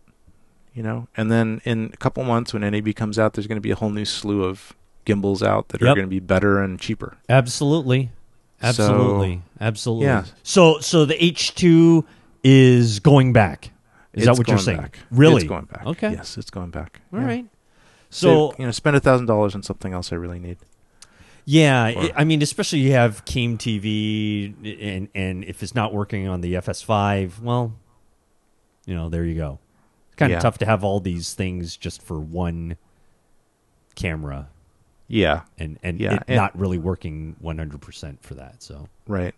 So all this was kind of born out of flying the FS5 because really, why would I want to fly the FS5 as opposed to my A7s? mm-hmm. Because the quality um, of the A7s A7R Mark II and even the A7S is, in, I think, better than the Mhm. FS5. I think the the image quality is better. Um, so why would I do it? Well, the main reason I would do it would be so I could record RAW or 10-bit, Right. um, and that requires an external recorder. So that means I have to have this big th- thing hanging somewhere anyway. You know? So if I give it this handheld gimbal, but I still have this big thing hanging off of it or hanging on me, Yeah. then wh- what have I really saved Yep. compared to a, a bigger gimbal Yep. That I could mount all this stuff? So that brings up these bigger gimbals that I also tested. Oh, okay. So that's my segue into that. Oh. bigger gimbals. Ex- excellent. As- so, uh, bigger gimbals that hold more weight, Yes. have bigger capacity. Pro- probably not like a uh, just a single handheld gimbal. Is probably no, your these are the two the two handle two handle gimbals. type of things. Okay, Yeah, yeah. go ahead. So, um, a lot of people had said that the the Letus uh, 35 Helix Junior was really good for the FS5, so I ordered one of those. Okay. And uh, I think for some people it probably works really well, but I basically spent about two hours, um, kind of unpacking it and balancing it, and and I nearly just broke apart my FS5 trying to get it to work. Seriously, as soon as I turned it on, it just kind of like twirled around and hit things, and it was crazy. It was crazy, and I just kind of felt like, well, you know, maybe I can get this to work, but if I have this much trouble just out of the box, I don't think I want to deal with it. Um, another thing is, is that these things get heavy, right? Oh, they do. And they certainly yeah, do. so yeah, and and the le- this Helix Junior is not light. It's not. It's it's and it's kind of a strange. It's it's different than other uh, gimbals like the the Ronin, which I'll be talking about in a minute. Um, most of those gimbals are two handles, but the but the device hangs down. okay. Um, you know the the camera hangs down. Right. So, and that's probably because they evolved from from hanging down from helicopters and stuff, because that's Mhm. where they came from. Okay. But um, in the case of the Letus, it's like an inverted middle. So it's like a single-handled gimbal, but with handles on it, okay. with extra handles. Right. And and it's just kind of weird because um, I mean, I have to, it's kind of hard to describe, but basically, your hands are holding part of the gimbal that actually does the tilting part of it. So, uh, your your hands are actually holding the tilting part of it. It's not like you're suspending something and then it's doing all the work. Your your hand is part of that whole process. oh, really? Yeah, and it's weird. It's so, weird So does that mean you still have? I mean, like, of course you're you're controlling the thing, but you kind of hope that the motor takes over this the, the, the smoothness of it, right? Yeah, it does, and I think it'll it moves around um, based based on in level and and and altitude and stuff like that. But it um it requires you to be holding it all the time. Oh, okay. You know, you can't. I mean, you can't mount it on something. Uh, you know, like other gimbals, you can actually use them in, uh, for other reasons, like mounting on different devices. right. But this thing is really meant for holding with two hands, and that's pretty much it. Um, and and the way that it can get away with having heavier um, cameras is it, it doesn't have the limitation of the back side of it. So most most gimbals have a they have a, a, a thing that, a thing that holds it, and but it's got a backside to it, and and it's you can't push the camera back farther than a certain amount, Hmm. or else it'll hit that back side of it okay. um, kind of like it's like a C, right? That holds the, it's like a C that's right behind, say, the battery compartment of the bat of the camera, Right. of the camcorder, and that battery compartment, that back side of the camera, will just eventually hit that that C. Mm-hmm. And the thing about the Letus is it doesn't have one of those. The back side's totally kind of open, and you're just moving the whole camera back and forth. So that's why you can get bigger cameras on it, longer cameras Hmm. on it. So it's kind of cool for longer cameras. Right. Um, but no, I just I just tried it for a couple hours and just yeah, no, I'm gonna return this. It it wasn't doing it for you. It just wasn't. It was too much. It was too. I felt like it was kind of jury rigged as well. Uh-huh. I, I felt like the battery, the way the battery plugged in, and and just just the fit and finish. It Mm. just didn't. I didn't feel like it was. I felt it was kind of like a homemade project, and I, and I hope that Letus isn't listening to me and just hating me for it. But I kind of felt like it was an evolved homemade project. you know. So well, little do you know, I started a new company called Lettuce. Uh, Letus thirty five. Is that what it is? lettuce, 30? bacon, lettuce, and tomato. Uh, uh, But, let uh, me let me spell that real quick. They spell it L E T U S Thirty Five. yes, yes. That's the and I name of the actually am a repeat customer. Oh, okay. Because so, so you do I actually a- like them. It's just not this. No, I particular li- I. I love them. One of my, I I bought this amazingly gigantic, um, thirty five millimeter lens adapter from them, them like ten years ago. Mhm, mhm. That it would take a regular thirty five millimeter lens, project it onto a spinning ground glass, and then put that through a mirror and put that into my my camcorders. Oh, okay. And that's how you emulated um, large sensors. Yeah, it was really weird and it was gigantic and it just you know was totally impractical. But for about a year, I used it to to you know do what dis- DLSRs did the next year. right. Uh, you know, for a lot less money. But anyway, so yeah, so it's it's it went back. I already got a refund on that one.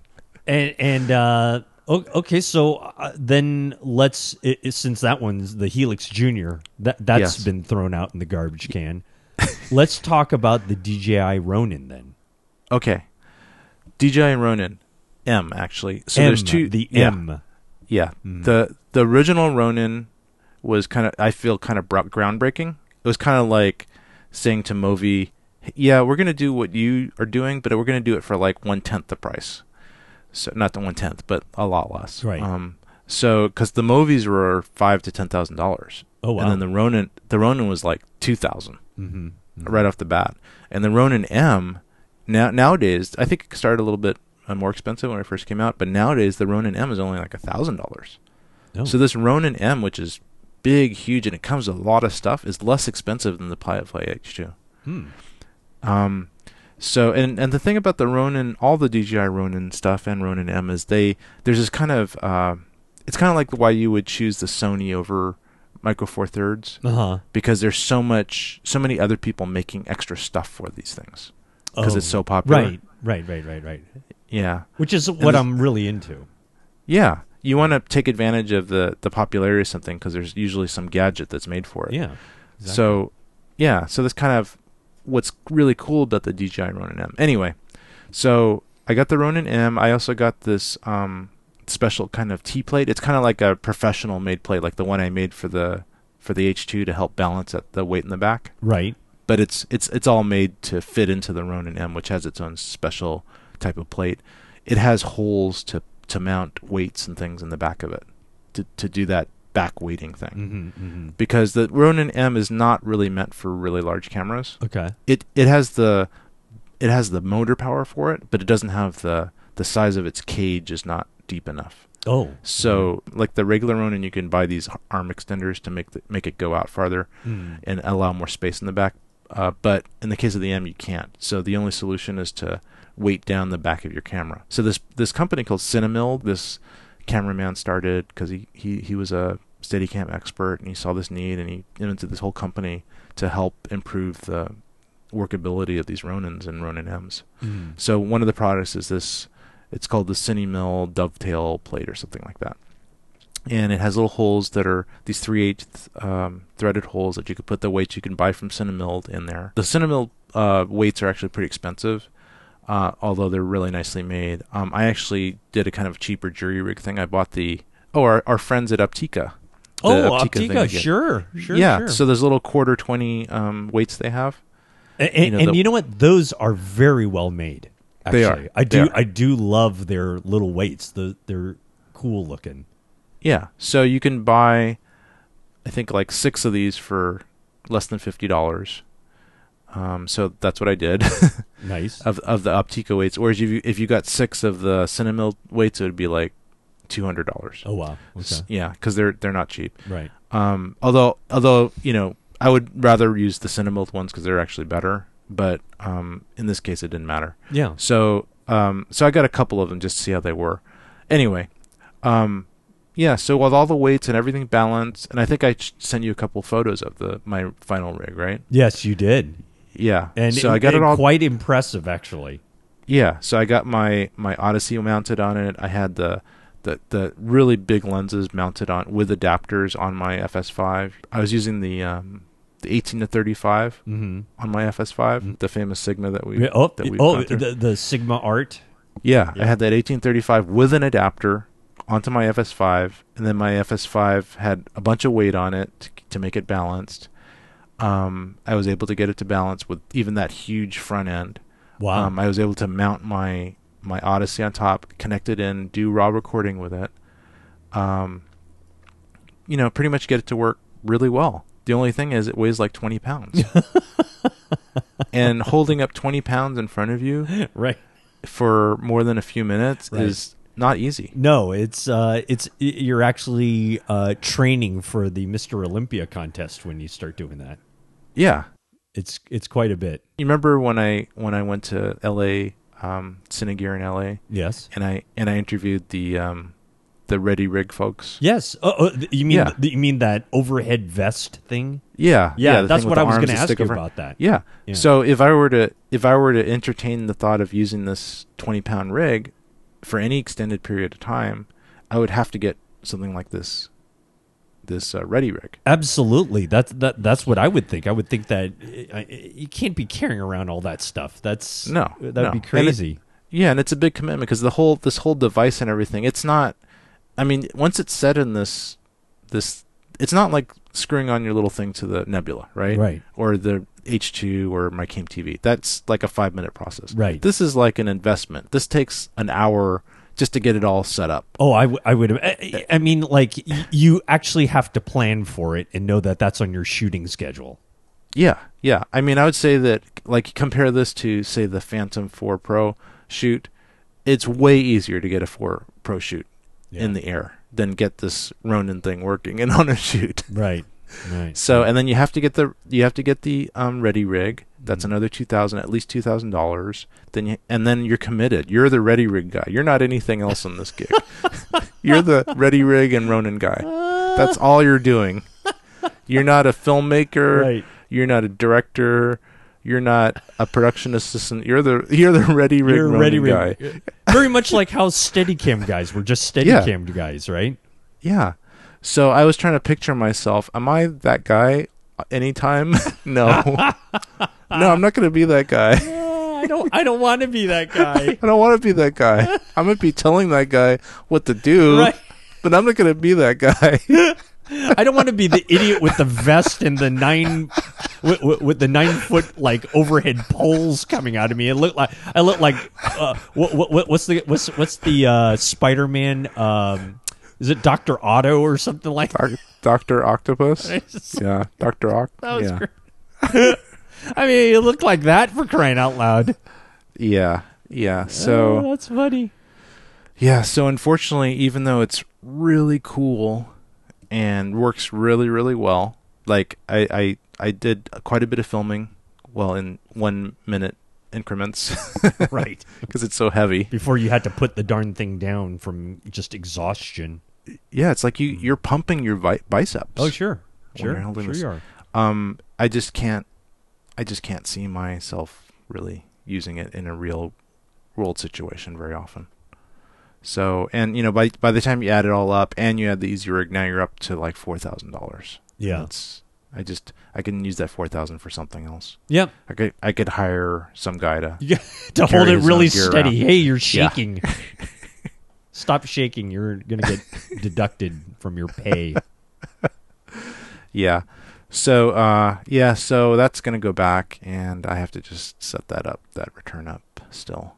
All right. But yeah, so Well, a lot of pack a lot of packing, a lot of So you know, I, I think the big lesson is out of the what six, seven, eight things that we've talked about. Uh, you you had about a fifty percent hit rate. It seems like. Yeah. It seems like about fifty percent of them kind of kind of kind of hit. And the odd thing is, uh, all the super expensive ones were not the ones that really worked out, which you would think would kind of work, but um, I, yeah, I guess not. I guess I guess I'm just also just kind of visualizing myself uh, using these things, and and also I'm thinking, you know, the single handle gimbals are going to get better and better, Yep. and I wouldn't mind flying my FS5 and and you know maybe uh, just kind of keeping it small, not not putting all that extra weight on there, um, and maybe attaching um, you know my my Odyssey to it. But I can do that.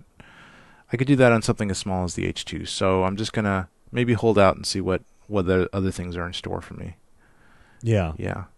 I think I, th- I think that that's good. I mean, you kind of have to think of that, uh, you know, the good old businessing, the ROI, return on investment. Yes, exactly. right? Exactly. I mean, you know, uh, you know, you can only hold the thing for like about like thirty seconds, uh, but you're paying four thousand bucks for it. How about you know, think of something else. yeah. Think of something else like maybe uh, a GH5 on my Came TV. Single. There you go. Now you're talking. Yeah. Now you're talking. A little GH5 action. That's the way we want to do it yeah, right there. Yeah. Yeah. No, I I I I, I think that's correct. I Yeah. think that's correct. Well, hey, uh, you know, I, I'm I'm happy for you. I'm also sad and disappointed.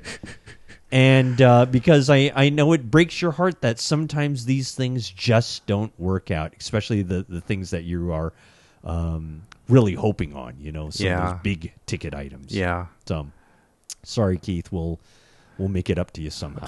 I'm a By- little heartbroken that I can't, I know. can't well, keep these well, things. I know. Well, you'll go to next year's NAB and find sixty other different things, and you'll you'll you'll get over it. You'll you'll be fine. All right. Well, uh, hey, ladies and gentlemen, that's the trials and tribulations of Keith Moreau.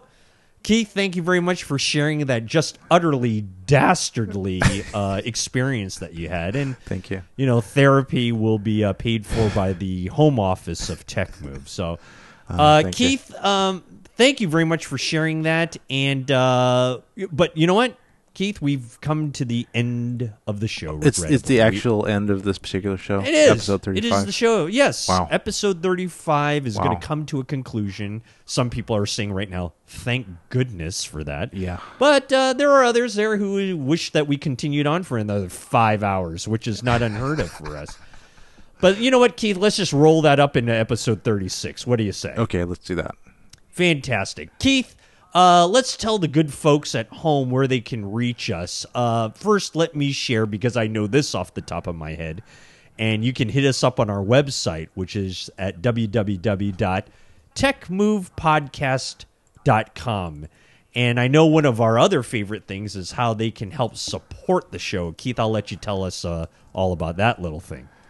Uh, they can support us by going to our website and clicking on any of the Amazon links. And then if you click on those links, you'll get to Amazon and you can buy whatever you want and we'll get a commission on that. Or you can go to techmovepodcast.com slash Amazon and also uh, use that little cookie to buy anything through Amazon.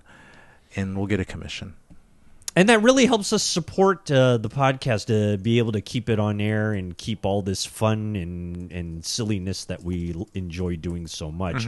Um, so we, we appreciate that. If you can use that link, that would be fantastic. Uh, we also want to remind all of you to subscribe to us on iTunes. Look for us. It's called Tech Move. And uh, we'd love comments, we'd love some reviews. Again, as we always say, only positive ones. Uh, we are also on Facebook, Tech Move Podcast. You'll find us there. I think we have a Twitter handle. Is that correct? Yes, at Tech Move Podcast. Fantastic. And you can, I think you can also, you know, this is what's great too. You can uh, find us on Stitcher, search for Tech Move. And I think we also have a new thing that we're available on. Is that correct? Yes, we're actually on a, another um, podcast site called Player FM, and you just uh, search for Tech Move and you'll find us there. Fantastic. Player FM, thank you very much for uh, housing Tech Move. Uh, we, we really uh, appreciate it. That's really, really great. All right, Keith, uh, another uh, show down the tubes. And, uh, uh, and thank you very much for uh, all the great discussion and all the great product reviews and all uh, listening to my whining and crying about everything else. So uh, thank you so much, Keith. We really appreciate it. You're welcome, Rod. All right, that's Keith Moreau. I have been Rod Louie, and we want to thank you so much for joining us on Tech Move. And until next time, we'll see you. Uh, well, next time. Hey, thanks a lot, everybody. Thanks for joining us. See ya.